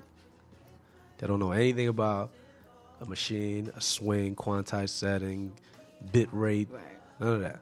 You you start pulling them to the side and you play them songs. I guarantee you they'll gravitate to stuff that has strong melodic Yep. content. You know, so we and, and, and the majority of the people that we make our music for don't necessarily know about. Oh man, what you use on that? Right. You know, they just- Exactly. they Like they're know. not they're not production nerds. No. But that, that's the oh. thing. It's like you know, it's a it's a crazy subculture with us beat makers that we try to you know we do. I, I still do certain things with my music. Me too. It's like what what do they call Easter egg? I just hide it in there for the Yeah. Yeah, yeah, yeah. You got a little voice For in the- the, for the beat makers. Just On for the le- beat pan to the left, all the way Exactly. down. for the beat maker. Now this is for Exactly. the regular paying public. So, but every now and then we do these little things in there, you know, because that that's just part of me. But we've I've learned that you know it, it it's not about me. You know, like when I make these records, I have to. Sometimes I feel like ah, that drum, that shuffle, that the shuffle's not strong enough. Right. The drum's not smacking, but sometimes it might not call for a smacking drum. Right. You know, oh man, you know, I want that joint to sound like Stax and you know, you know, the Hi Records, you know, rhythm section, but it might not call for that. It might call for a different type of arrangement. So you have to kind of understand what, you know, what fits the, the, the vibe of the artist that you're working with at that time. Yeah. And you know, spe- speaking of, of that, I really want to. I think it's a shame if we don't show these people some of these records that Ivan's done. Oh, we Yeah. gonna get, yeah, we gonna yeah, get yeah, into yeah, all yeah, that. for Let's let's do this. We have oh, it's eleven thirty eight. We Well, have, we need to talk about these joints because he has stories on these joints. I just got one we do. question, man. What's that? I, you know, I'm not gonna dry snitch. I recently was, I recently was record digging, and I was like, "Word, this shit is a sample for real." I thought, Yeah, yeah. how do, did you guys play it over? Was it extra instruments? What, what song was that? Uh, this one right here. Let's play it. I'm, I'm gonna turn it off for you. That I just Oh, that was the joint he was talking about. Yeah. You guys got the email I sent? Yeah, yeah. I got the uh, I got the joint that on the who sampled. I got. I, That's I, not who it is. Book, though. turn it up a little reason- bit. It's, it's wrong. yeah, that's the reason why I sent it in. Yeah. Pretty pricey too. Amazing. This shit is this is my shit right here. This is my joint. Shout out to Serban on the mix. That mix is crazy. That was one of Ser- that's when Serban first started mixing in the box. I used to be like, Wow. why you In not the mix- box. Why you All not in the mixing on the box. SSL? Like, he's like The SSL sometimes overkill, man. but Yeah. I'm talking about early on when Early Pro on. Tools was just like, you you can track in Pro Tools, not mix. It was like back in the sevens.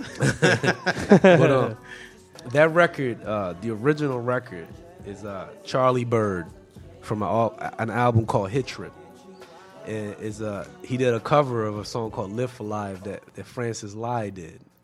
Oh, shit. So you're not snitching. They got me already. You know, they, they, they, they, they, they tapped my pockets. and, and, you know, I'm, I'm, I'm, I'm, I have uh, a bittersweet type of relationship with, with records that I sample, man. Like some records, you know, like for instance, Just Friends.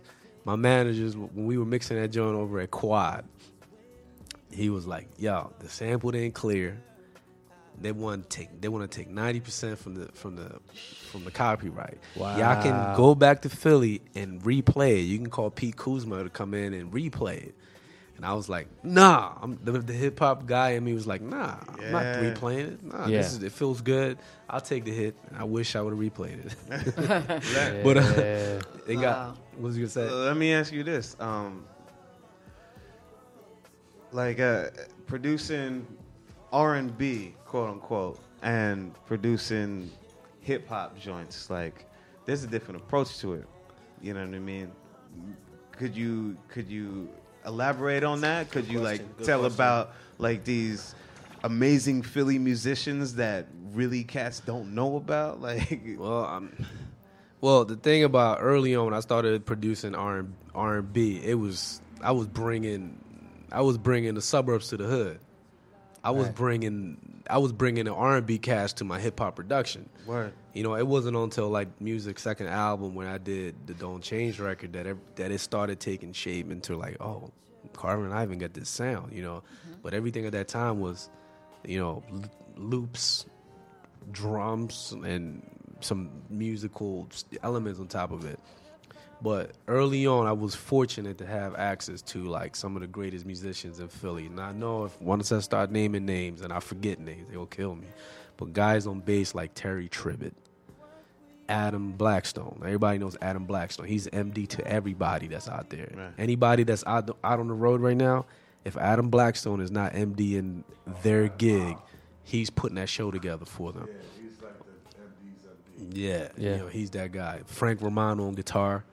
Um, he did a lot of stuff with uh, Jim Johnson now, and he did stuff with uh, Matchbox 2020. But he was a, he was the guy that played guitar on, on, on Half Crazy. He played guitar on Don't Change.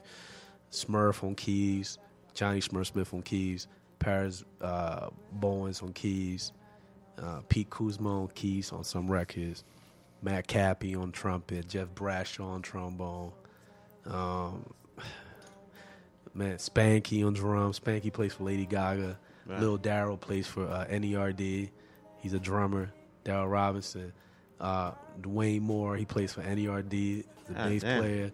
Uh, Ray Ray plays for NERD and Chris Brown. He's a guitar player. You see what I'm saying? Like Yeah, yeah. everybody that that that I use on a lot of those records ended up becoming like big touring musicians, you Yeah. know, and they you know, they got you know, I shared shared copyright with a lot of those guys on a lot of those records. I was like, you come here, you help me make this record what it needs to be. There's no reason why you shouldn't Right. eat off of this. Philly is record. full of those musicians, man. Yeah. Now, now I, I got a question from um a, a particular dude in Atlanta, fan of yours, and uh, he wanted me to ask you, you know, how do you feel about the current state of soul music right now, or and the state of uh, R and B and where answer it's that, going? though, before you answer that, because this was like part of my question too. When Five Spot burned down, did it shift? You said was it an inside job? Oh, we, going already there? know. We already know. Are we going there? Are we going? my Are, brother. are we You going know what I there? mean, we can talk about that on Hey, you know, over I- cheesesteaks all day. I have fond, I have fond memories of the of the five spot. That, I partook in one of the beat societies in there. yeah, yeah. you know, Which so- one?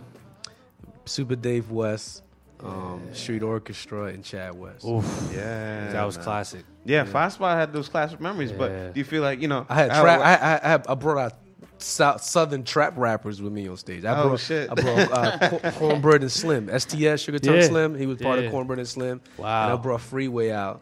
And I had him rapping to some of my joints. Yeah. But when that, you know, what happened was it, it was it be, before the five spot burned down. We're having a lot of those musicians that were part of, the, of creating that, that synergy of the five spot started going on the road. A lot of those artists that used to go there started getting deals. right. And what happened was they didn't groom the next generation to take Right. over and take it to the next level. They level. definitely didn't. It They fell didn't. apart. Fell apart. Real But now there's a, a new new kind of revival where cats are starting to be a lot more involved with, with the whole aspect of, of uh, the live performance. I'm sorry, Stoney. It was Oh, no. part of your question, but you know. Oh no, it's cool. So what was the question? Uh, what do you feel about the state of uh, soul music and R and B right now? Let me look at his question. Yeah. Well, coming up coming up here tonight, I was listening to uh, Hot 97. Granted, it's the mix show. There was no R and B whatsoever. no. Oh, None. yeah, no, No, no. the last R&B songs that None. were on the on, I on the radio was Frank.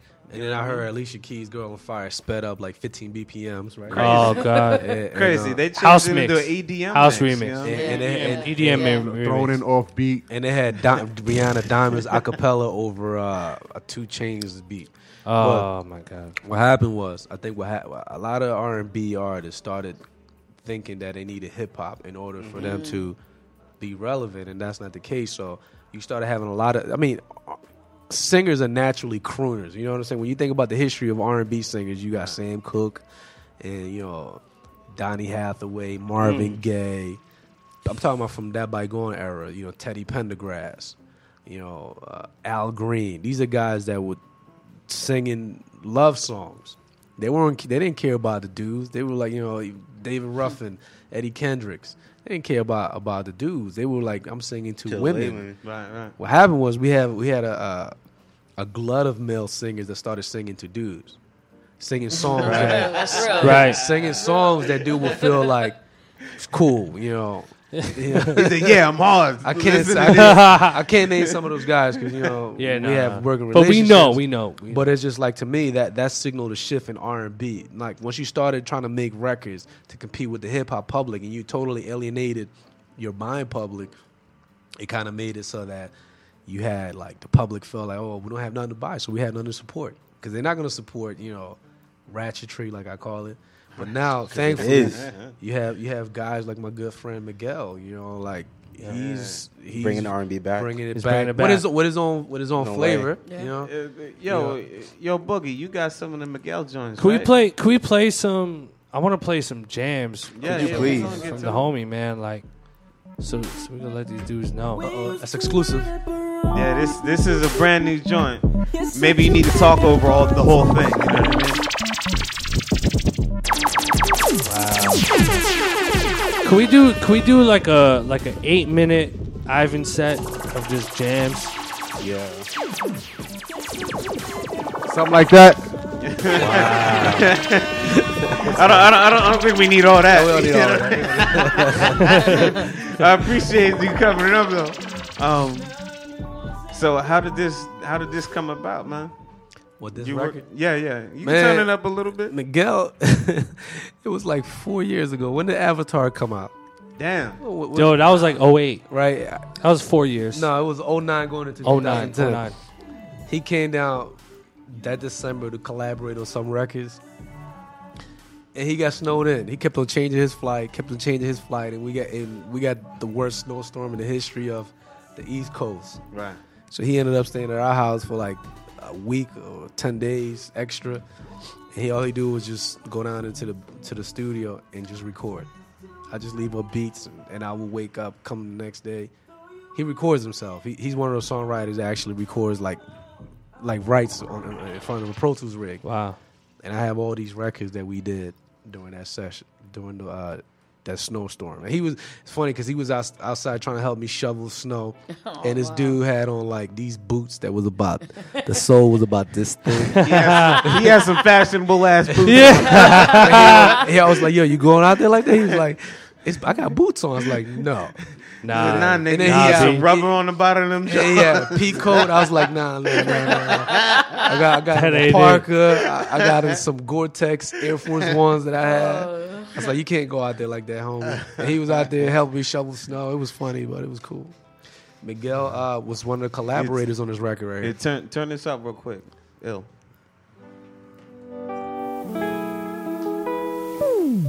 Lights out, sucker punch psyched out. Caught a love wave, rode That's it, then I wiped out. Two ships just passing in the night now. offshore. That shit is fire. Yeah, I'm, I'm on the West Side Highway right now. painless, drowning out, drowning in the sea of my Leaning back. you always said hope blows, comprehended, but I can't cope. So I Gotta find my way back, way back to you, baby. Tryna find my way back, way back to you, baby. Wow. That sounds crazy. That sounds crazy. Shout out, shout out to my man Kurt Chambers on guitar on that too. That he's he's fire. a he's an artist that I've been, I've been working with. About to say you just Yeah. been doing some couple joints with him. He got um we did a uh we didn't call it a mixtape, we call it an album. And the benefit of calling a mixtape an album in 2012 for branding purposes is, is amazing. Right. We put out this project called One Way Ticket and we gave it away as a free download. You had to it was kind of like a pay with a tweet scenario. Pretty hot. and we decided to call it uh, an album. So on the strength of it being called an album, we shot a video and it got picked up by VH1 Soul and Viacom. Dope. So then I was like, I developed a relationship over there, and I was like, you know what? We shot another one. The, the first one was called uh, Grass is Greener. Second one was called uh, Out of Body. We shot it in L.A. at uh, El Matador Beach in Malibu, calling in favors. Sent it into VH1 uh, and MTV. They accepted it again. Wow. You know, and the reason I, and, and they one of the songs that we did on the project got licensed for one of the um when Joe Budden is about to go see Rocky. That's what the synopsis said. I don't know for love hip hop. But here's Wow. the thing: like when you call things, when you assign a proper value to certain things, they take on a different value. When you call Yeah. it mixtape, Right. People devalue it. It's just Yeah, almost like yeah. the music is not as special. Right. Because you know, because cats don't nowadays don't really mix their mixtapes, and people just assume it's not Right. going to be Yep. that good as the album. So I mean, If it's original, yo, copyright your stuff. Get get some ISRC codes. Yeah. no doubt, You know, because No it's doubt. like Exactly. we we benefited from it. You know, you know, uh, my publishers wasn't too too thrilled with the rate that they was giving us, but you know, they were like, for you to bring, because they're gonna they brand the artist, and, and when they when they license the song, they show the picture of the artist, they talk about where you can get it, and they, they Right. promote it for free. So it's like you know, for that, just because we call it, we treated it like a, a real project, it ended up being treated like a real project. dope. You know, and really quickly too. Speaking of you know the whole licensing thing and everything, you know, I think a a, lo- a big question for you know upcoming producers is, you know, what are some different uh, things I can do as a producer to generate income? You know, I mean, you're fortunate enough to have a relationship with certain artists, and you have, you know, uh, publishing and all these things um, on your side. But, you know, what are some things that you may have done early on um, and still do today to generate actual income as a producer? Well, one of the biggest uh, misconceptions is that you can make all your money selling beats. Yeah. I think one of my biggest Yep. uh, revenue stream has been just having publishing.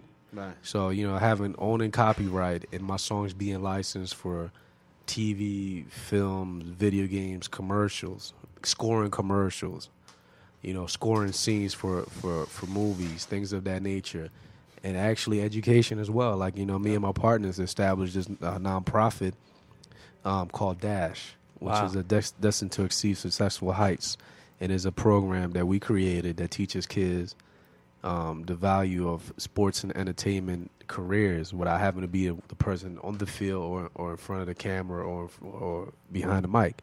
So we licensed that curriculum to different schools in Baltimore, Philly, and it's growing. That's something that is going to it can prove to be a, a, a good revenue stream generator for us. Wow. Oh, yeah. Because we taking that component with education and letting it work, you know, to our advantage with what we are, you know, leveraging it with what we've learned over the years. Right. That's dope. Consulting is another way for you to um, generate some money. Blaze track. Blaze Track, yo. Blaze Track all day. Shout to shout to the homies Corey and, and all those guys at Blaze Track, man. Could you tell us a little bit about how you got involved with uh, the you know the, the Recording Academy, the company that actually puts on the Grammys? Well, I got involved because everybody that gets involved always gets involved because they get nominated. You, when you when you feel that high of like, even though my work's been nominated, you know, the, the number of times it's been nominated, the the true nominations are when your name is on that Yeah, on that yeah. award if you win. Like when we we got nominated for best R and B song those three years. That first year was just like I'm on a high, like wow, like I'm going to all the festivities, I'm getting my medal. So when you're on a high, you really feel like I got to get involved with this a little bit more. So that's how it started. What was that first one now, real quick? Teach me, Musiq Soulchild. Teach Word. me, yeah, best R and B song. So being in, when I got involved, I was just like, wow, you know, whatever you guys want me to do, I'll come through. And I didn't realize that though it's it is political, and you know, it- you have to navigate those circles. But at the end of the day, I do it because I think the community doesn't doesn't have the representation that it needs. Yeah. There's not a lot of people that represent my demographic in the academy. And that's not something that I'm- saying it as a knock to the academy because they recognize that. They recognize that there needs to be more diversity, more minorities, more youth, more women. So I was able to get involved, and on a on a chapter level, they asked me to run for governor. I was like, all right, cool. I was uh, on the board of governors in Philly, and then That's what's up. I ended up going to LA to do a um this non-review thing yearly, help out with some stuff, and little by little, I, I was drawn to the whole process of like, you know what, it's a lot of these artists here aren't very well represented, Right. and the only way you can do that is by bringing more exposure. So if I can, if I can be involved and be an example for some younger people that don't understand that the people that are in the Grammys right now are getting older, somebody's gonna have to get in there and and get involved. Hip hop in particular, like the way um Grammys occur in hip hop is the top when that first ballot goes out, the top five nominees are the ones you'll see on the on the ballot because there's not a nominations review committee for hip hop. So, and the only people that vote is not y'all to vote for hip hop to get a Grammy. It's the voting members inside the academy. Yeah. The voting members look like Colonel Sam. I know where this is going. Yeah, yeah, yeah, yeah. That's Re- Regis Yeah. Philbin, Yeah. yeah. Yeah. Larry King. So you know, and it ain't that many um, people from our communities in it. So you know, I, I I I have some good friends that are part of, of the academy, like Salaam Remi and DJ Tool. You know, um, Michael Bearden and who Michael Jackson's MD. And a lot, a lot, a lot, a lot of people that I know that have gotten involved, and that has changed their lives. And now they fight a lot more for you know what the music needs to be, how it That's needs to be represented in there. That's dope. And let alone being a Philadelphia president, you know, charter president. That's that's crazy. And being a, a creative ambassador. Do we say swag after that? Though? That's why I'm trying. To say to swag. You should Swag. say whatever Swag. the fuck he Swag. wants. Swag. Word, motherfuckers. Swag, swag, swag, swag, Swag swag, swag. times a hundred. Can you dig Uh, it? But, but Philly, Philly, the energy in Philly is, is is is great right now, man. Yeah? it's a lot of young talent in Who, Philly. who are some of the cats you you looking forward to? in I just did two joints with Chill Moody. Ah, He's, ha- he's having his party. He's got Chill his party nice. tonight at the TLA. I did two Nice. joints on his project. I got a rapper that I'm working with named Conway. uh-huh. Um, doing me and my, my uh, our management team is doing it with Charlie Mack. Charlie Mack first out the limo. You guys know who Charlie Mack is? I, I seen the Break it down with for the him. Charlie Mack. crazy suit. Break it down for him. Charlie Mack was Will Smith and DJ Jazzy Jazz bodyguard. Yep. Wow, booyaka. And from that, he grew into he's like the hip hop historian ambassador. Right. Amazing. Wow. Look, true story. The 1999 LA Lakers championship photo when they beat the Pacers. Charlie Mack is in the team photo with all the trainers and his, the players and management celebrating. wow. We was like, we was we was in, in the studio. Look like, how did Charlie get in there? but Charlie, we call he's like the Forrest Gump of hip hop. He knows everything. Like if he ever wrote a book, it'll be about hip, Yeah. the entire history of hip hop. He he was a part of that uh, comeback Philly style 2012 joint, right? Yeah, yeah, yeah. yeah. Yeah, man, along with us. Yeah, Yeah, yeah, exactly. Jazmine Sullivan, Deanna Williams, Charlie Mack, and Carvin and Ivan. Yeah. But um, that's uh, Conway Stevens, a rapper. I'm working with him. I'm working with this other rapper named Asia Asia Sparks. She's uh she's uh From Philly? from Philly. Yeah. Wow. She got co-signed by Meek Mill and, and 50 Wow. and all of them. She's she's she's the next one to blow. Wow. Uh, you know, she's a, uh talented young lady. She just they had the uh, All Flamers Awards Sunday. She won Best New Artist. Oh wow! Dope. Congrats. Wow. So Dope. she's dope. She's uh, some people don't compare her to Nicki. Wow, it's inevitable. So just you know, Yeah. spe- speaking about you know some some of the up and coming talent that you're working with. I mean, what's your opinion on this whole you know still to this day misconception of okay i'm a new artist you know is my goal as a new artist still to sign to a major or you know what kind of options do i have as an independent you know uh, uh, entity you know what can i do to to to you know further my career i mean what's your opinion on that whole dynamic Man, look, if you can do it, and, and, and it's funny, this is coming from someone who benefited from the major label system with Right. a lot of artists I work with in, in my career. But now seeing the dynamic of the music industry, how it has, how it has changed, I will say that this favors the independent, independently spirited uh, entrepreneur.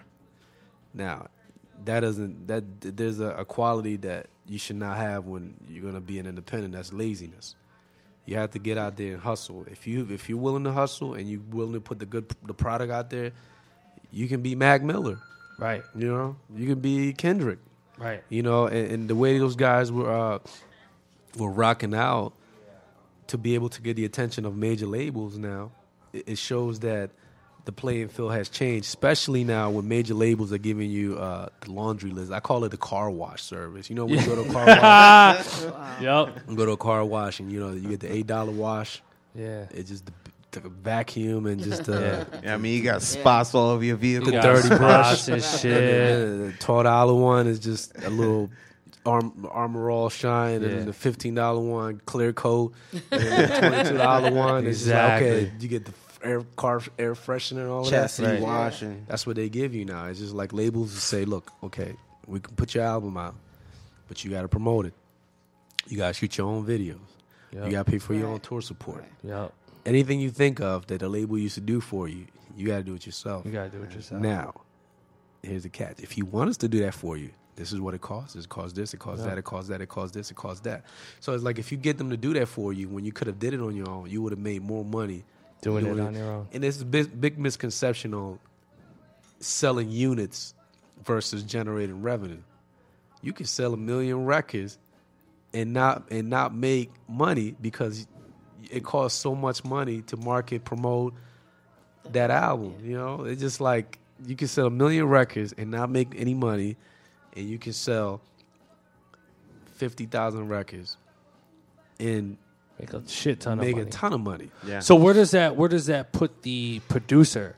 You know, because you know, uh, you know, you coming from a world where you're working with, you know, uh, the major, you're working in the major label system to generate income, but then also, you know, working in the independent, uh, you know, direction. How what what is that like in 2013? Going into 2013, I haven't. It's funny. I'm glad you're bringing this up because this is something that we've been we've been discussing. I was like, especially with so many mixtapes coming out, Right. you have uh, sample free tracks where you have 100 percent of your copyright just given away in projects. What you need to do is you need to do these deals where you share into the copy, you, you share in the licensing and the ownership of these records. So let's say I'm giving you three tracks for your project, and you can only give me uh, five hundred dollars for all Right. three. Hypothetically, let's Right. just say that. I need to have some ownership stake on that project to Right. ensure that if this gets licensed, if this gets synced to any film, we share in, in this copyright. I can't let you own this outright because I'm giving you these these these records for your album, and you're owning these masters. If I don't share it on the masters, then how do I generate mm-hmm. revenue if this is profitable? Right. I think we have to be a little bit more savvy when it comes to the, the type of deals that we broker right now, and it's that's something that a lot of attention is not being paid Right. to because everybody gets so caught up with getting placement, getting placement, Exactly. getting placements, that, and you don't care about how that placement is coming. Yo, I- and, I- and I now peep- also too, like you know, if you're a producer and you get a placement on, let's say, you know, a Fifty Cent mixtape, and you know, Fifty decides to shoot a video for it, and it gets you know four, five, six million views on it. You know, as a producer, as a stakeholder, like you were saying on the track, you there's income there for you to collect. You know, you know what's crazy? It's a lot of guys who aren't registering their their, their works with the PROs, performance rights organization like Exactly. ASCAP, BMI, SESAC, where they're letting these hustlers come in that had nothing to do with the records say, "Oh, you did um, Killing the Club." It's not registered. I want 100 percent of that record. Exactly. So then you That's go register that record and be like, "Wait a minute, who owns this?" John John John McNally owns this record. Yeah. Mm-hmm. Who is John McNally? We don't remember him being in the studio. Now you got to go deal with John McNally when ASCAP or BMI already cut him checks. Produ- So- producers, please Google ASCAP BMI. Yeah, absolutely. If y'all don't know about it, we talk about it on every show. And- Please. yeah, and and also too, you know, if if you're an upcoming new producer and you know you're working with an A&R or an artist and and you you know you get a placement on a mixtape, you know, make sure the paperwork is right. You know, get get, Get get the ownership, get the ownership that you deserve. Sheets, Wait, wait, he got Can I- something to can I talk say about this? yes. I, I gotta say Talk this about because it, we we all know that the uniform for uh, a 2013 urban producer is the height, latest hype beast kicks that will run you anywhere between 250 300 or whatever Yeah, if you yeah. buy if you buy it from resellers just Yeah. comes um, if you can afford to buy a pair of Yeezys Okay. Or a pair of foams and I, and I know I'm, I'm I'm very well acclimated with the sneaker game if you can afford to do that then you can afford to copyright your music mm-hmm. Yeah. you can afford to get an LLC And it's not expensive. Incorporate. In- invest in You know? yourself. Not man. that expensive. in not expensive. You know, and I think it, it, it's intimidating because I think people are afraid of all the work that you have to do. But yo, pay an attorney. If, if or you could do the research. Get Kash- Kashif's book. You guys know Yep. Kashif? Kashif's a legend. He tell he breaks it down. We did it. We sat down with him. We're doing a, a documentary for him for this R and B history of R and B music in America that he's doing. Right. Dope. Thorough dude lives in Hawaii now, living off his royalties, Chilling. chilling, Chilling. chin, chin, chinchilla. Chilling.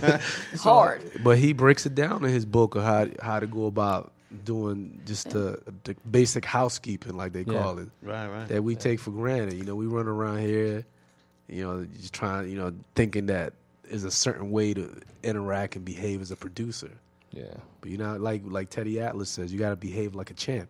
When you get hit, you you know whether you're a champ or not, you got to behave like a champ, right? Right. So when you when you when you when you clear your, your head from all those cobwebs, how you emerge from being punch drunk is what's going to dictate if you win that fight. Same thing as a producer, you got to behave like a producer. Don't behave like a beat maker. No doubt. There's no future in that. And uh, invest, invest, invest, invest. Not just gear. Invest. It ain't just about buying equipment and having a studio. You got to invest in all your business. Develop relationships too, man. Because Oh. I think Yo, That's yeah. it goes back He's to what I was that. saying. It Yeah. goes back to what I was saying earlier. You know, interpersonal skills. Yeah. You know what I mean? This is a people business. So if you know if you're not likable, then you know chances are you're not gonna maneuver to get what you want. Yeah. So So when going back to what you were talking about with like album sales and all that, I, I was peeping your Twitter. So I, I seen one one thing you said. You said 2.5 million followers. Thirteen that was like last year. three hundred and sixty copies in the first week of sales. Wow. Time That for these artists let's to talk about it. That was two years ago, right? I don't know what time wow, it was. yeah. It doesn't matter. It's timeless, B. Well, I'm gonna put it out there. Soulja Boy. yeah, yeah, yeah, yeah. it is. Let's This talk was- about this- it. I was quick. laughing because it was like Soulja Boy, you know, whenever the album that he put out when he was dealing with Kat Stacks, whenever that came That was out, two years ago. Yeah. Uh-huh. So he's, you know, and not, this is no no knock on him. This is not even a personal Right, attack on him. right. It's more so the perception that we have of what social media has allowed us to think translates into sales. Right. Like it, goes hand in hand.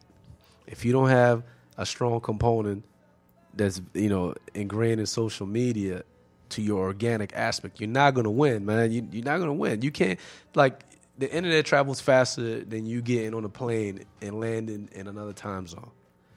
But uh, by the same rationale, not having the hand to hand interaction in, in conjunction with your social media presence is going to hurt you just as worse. Yeah. So like, and what happened was, you know, they they put all this, they they had all this uh, analytics in place where okay, he has 3.5 million Twitter followers, who X amount of retweets, X amount of views on on on YouTube, you know, whatever the statistics were. But the fact that the music was being uh, s- delivered to a certain demographic that wasn't a buying demographic. You know, at the end of the day, like Yeah. you know, the most profitable uh, genre of radio is urban AC or, or, or AC stations because those are the consumers that have the disposable income. They buy uh, car insurance, That's crazy. and they buy detergent. You know, they're the ones who actually control the discretionary dollars in the household. Yeah, So yeah. when you're talking about someone like Soulja Boy who appeals to like 13, 14, 15 year olds who don't really have the money to say, I'm going to go buy Soulja Boy's album, then you get into the whole idea of now you're you're you're appealing to a, po- a population that can't really affect your bottom line. So, and what happened was, even if you take that out of the whole equation, the way they did it, it, it wasn't in a way where he created, uh, the label created some kind of synergy between who the buying public was and what the product was. So at the end of the day, though you have those followers, you gotta get out there and engage. You gotta do hand in hand. Yeah. You know, like I've seen artists who are classic artists come out with a brand new album and don't understand the value of getting back out there in the, Yeah. in the faces of the PDs and, and all the on their personalities of radio stations. You know, going to, going going through record stores, doing in store sign ins and things of that nature. You know, you just don't you can't just tweet about it and put an ad on the side of MediaTakeOut and think, okay, that's my album, is coming out. You got to get out there and engage engage people. So I think I think more of the story is, you know, engage with the people and and you know, it's 2013. You know what I mean? Like, you have to you have to be in touch with your fan base and really, you know, I feel like most of the fan base out there, you know, wants to feel like they're part of your movement. They want to feel like they know you. You know, so in order to do that, you have to really exploit, you know, social media. You know, your Twitter, your Facebook, No. Instagram, and and at the end of the day, you know, the material has to be good. It's got to Yeah, be quality. yeah, It's yeah. got to be good. Yeah. It's, it's, it's no it's no business without the show. It's got to be good. Okay. So So, So, I, yeah, I man. think, yo, we We we kind of we kind of ran over time. We time. went over so- a little I'm- bit. I'm surprised Ray didn't, you know, Ray- didn't- Ray you know, is he, over there I'm looking at surprised the he didn't hit the shit. wrap it up box from the Chappelle show. You know what I'm saying? He didn't hit the wrap it up box. Yeah, no, no, but, now we got it, we got it. Yo, we got we got we have tons of questions still. You know what I mean? So Well, I mean, you know what? I, I, she Stony knows, I'm, I'm, and people that know me, they know I share, I build. you no can hit me, you can hit me on my social networks. You can hit me on Twitter. Um, Dox Ortho, that's D O X O R T H O. You can see it on the on, on the site, right? My, yeah, my yeah, I, I got all the information on You there, know, I'm on Facebook. You can inbox me, and you know I'm a little busy, but I, I do respond, and you know No. I, I share. I, I, I I'll tell people plugins that I use. I tell you how I use what I use. Of use. course. I don't trip over that. Of course. You know, so like, if hit me up online. You know, if you have any questions, and I'll be more than happy to answer that. Any Very cool. Yeah, I want to. cool. I want to personally thank you for coming down. And Thanks for having doubt. uh, sharing. With Yo, us. round of applause for I, Yeah. man. Thank you, thank you. You know what I mean? I- And you know, the Darius- podcast is going to go up. We're going to have all the links to, Yeah. to Ivan's social media, Yeah. you know, the Blaze track, all that stuff, man. And like we didn't even get into like all his discography, you know. Jazmine Sullivan, Jill Scott, Musiq Soulchild, Yes. Justin Timberlake, Yes. Mario, Chris Brown, Raheem DeVaughn, Keyshia Cole, Jaheim, Estelle, Floetry, Jesus. Skills, Ace Hood, and Rick Ross. Yep. Yes. yes. You know what I mean? And he's still working on some crazy shit. So, you know, we we like to thank you for coming through. Thank you, Yo, man. this is personally my shit. Oh, we got one more joint he wants to play. Can I can I say one thing though, real quick? Yeah, go ahead, man. I want to say, you know, what you guys are doing is very, very thorough. You know what I'm saying? Like, I, I admire this. The fact that you guys are willing to, you know, take the time on a Friday night. You know, course. Let's try to educate. Because we love this You, know, shit. you love this. you breathe this. Yeah. We, we You live know, and breathe this shit. This is inspiring. You know, like a lot of people don't know. You know, it's so many resources, but not knowing how to get to these resources is just as damaging as not knowing That there are other you know, so- resources. Yeah. Even even with the this venture that I'm doing with one of my one of my, my good friends, it's called Studio Bums. It's a site that's dedicated to sharing knowledge and it's like a, a, a li- producer's lifestyle blog, you know, with Oh, different okay. contributors and stuff like that. Because I feel like this there's a void. Yep. There's a need for this type of information that's out there. You know, the engineers got the Pensado's Place, man. You know. Yeah, we, yeah, yeah. we, we need to Start, produce yeah. one. Yeah. Yeah. Let's go. Yes, sir. All right, let, let's turn this up, man. And yo, thanks again for coming through. Thanks for having All right, me. for thank you, driving up man. to two hours, Yes, going sir. to the Holland Tunnel. One more round of applause, man. For legendary. Let that shit rock. Stop. Blap on the radio. Let's Swag. go. Black, black, Thank y'all. Thank y'all. Thank y'all. Black, black, black, black, black. So I can get ratchet now that we up there? Yes. Okay.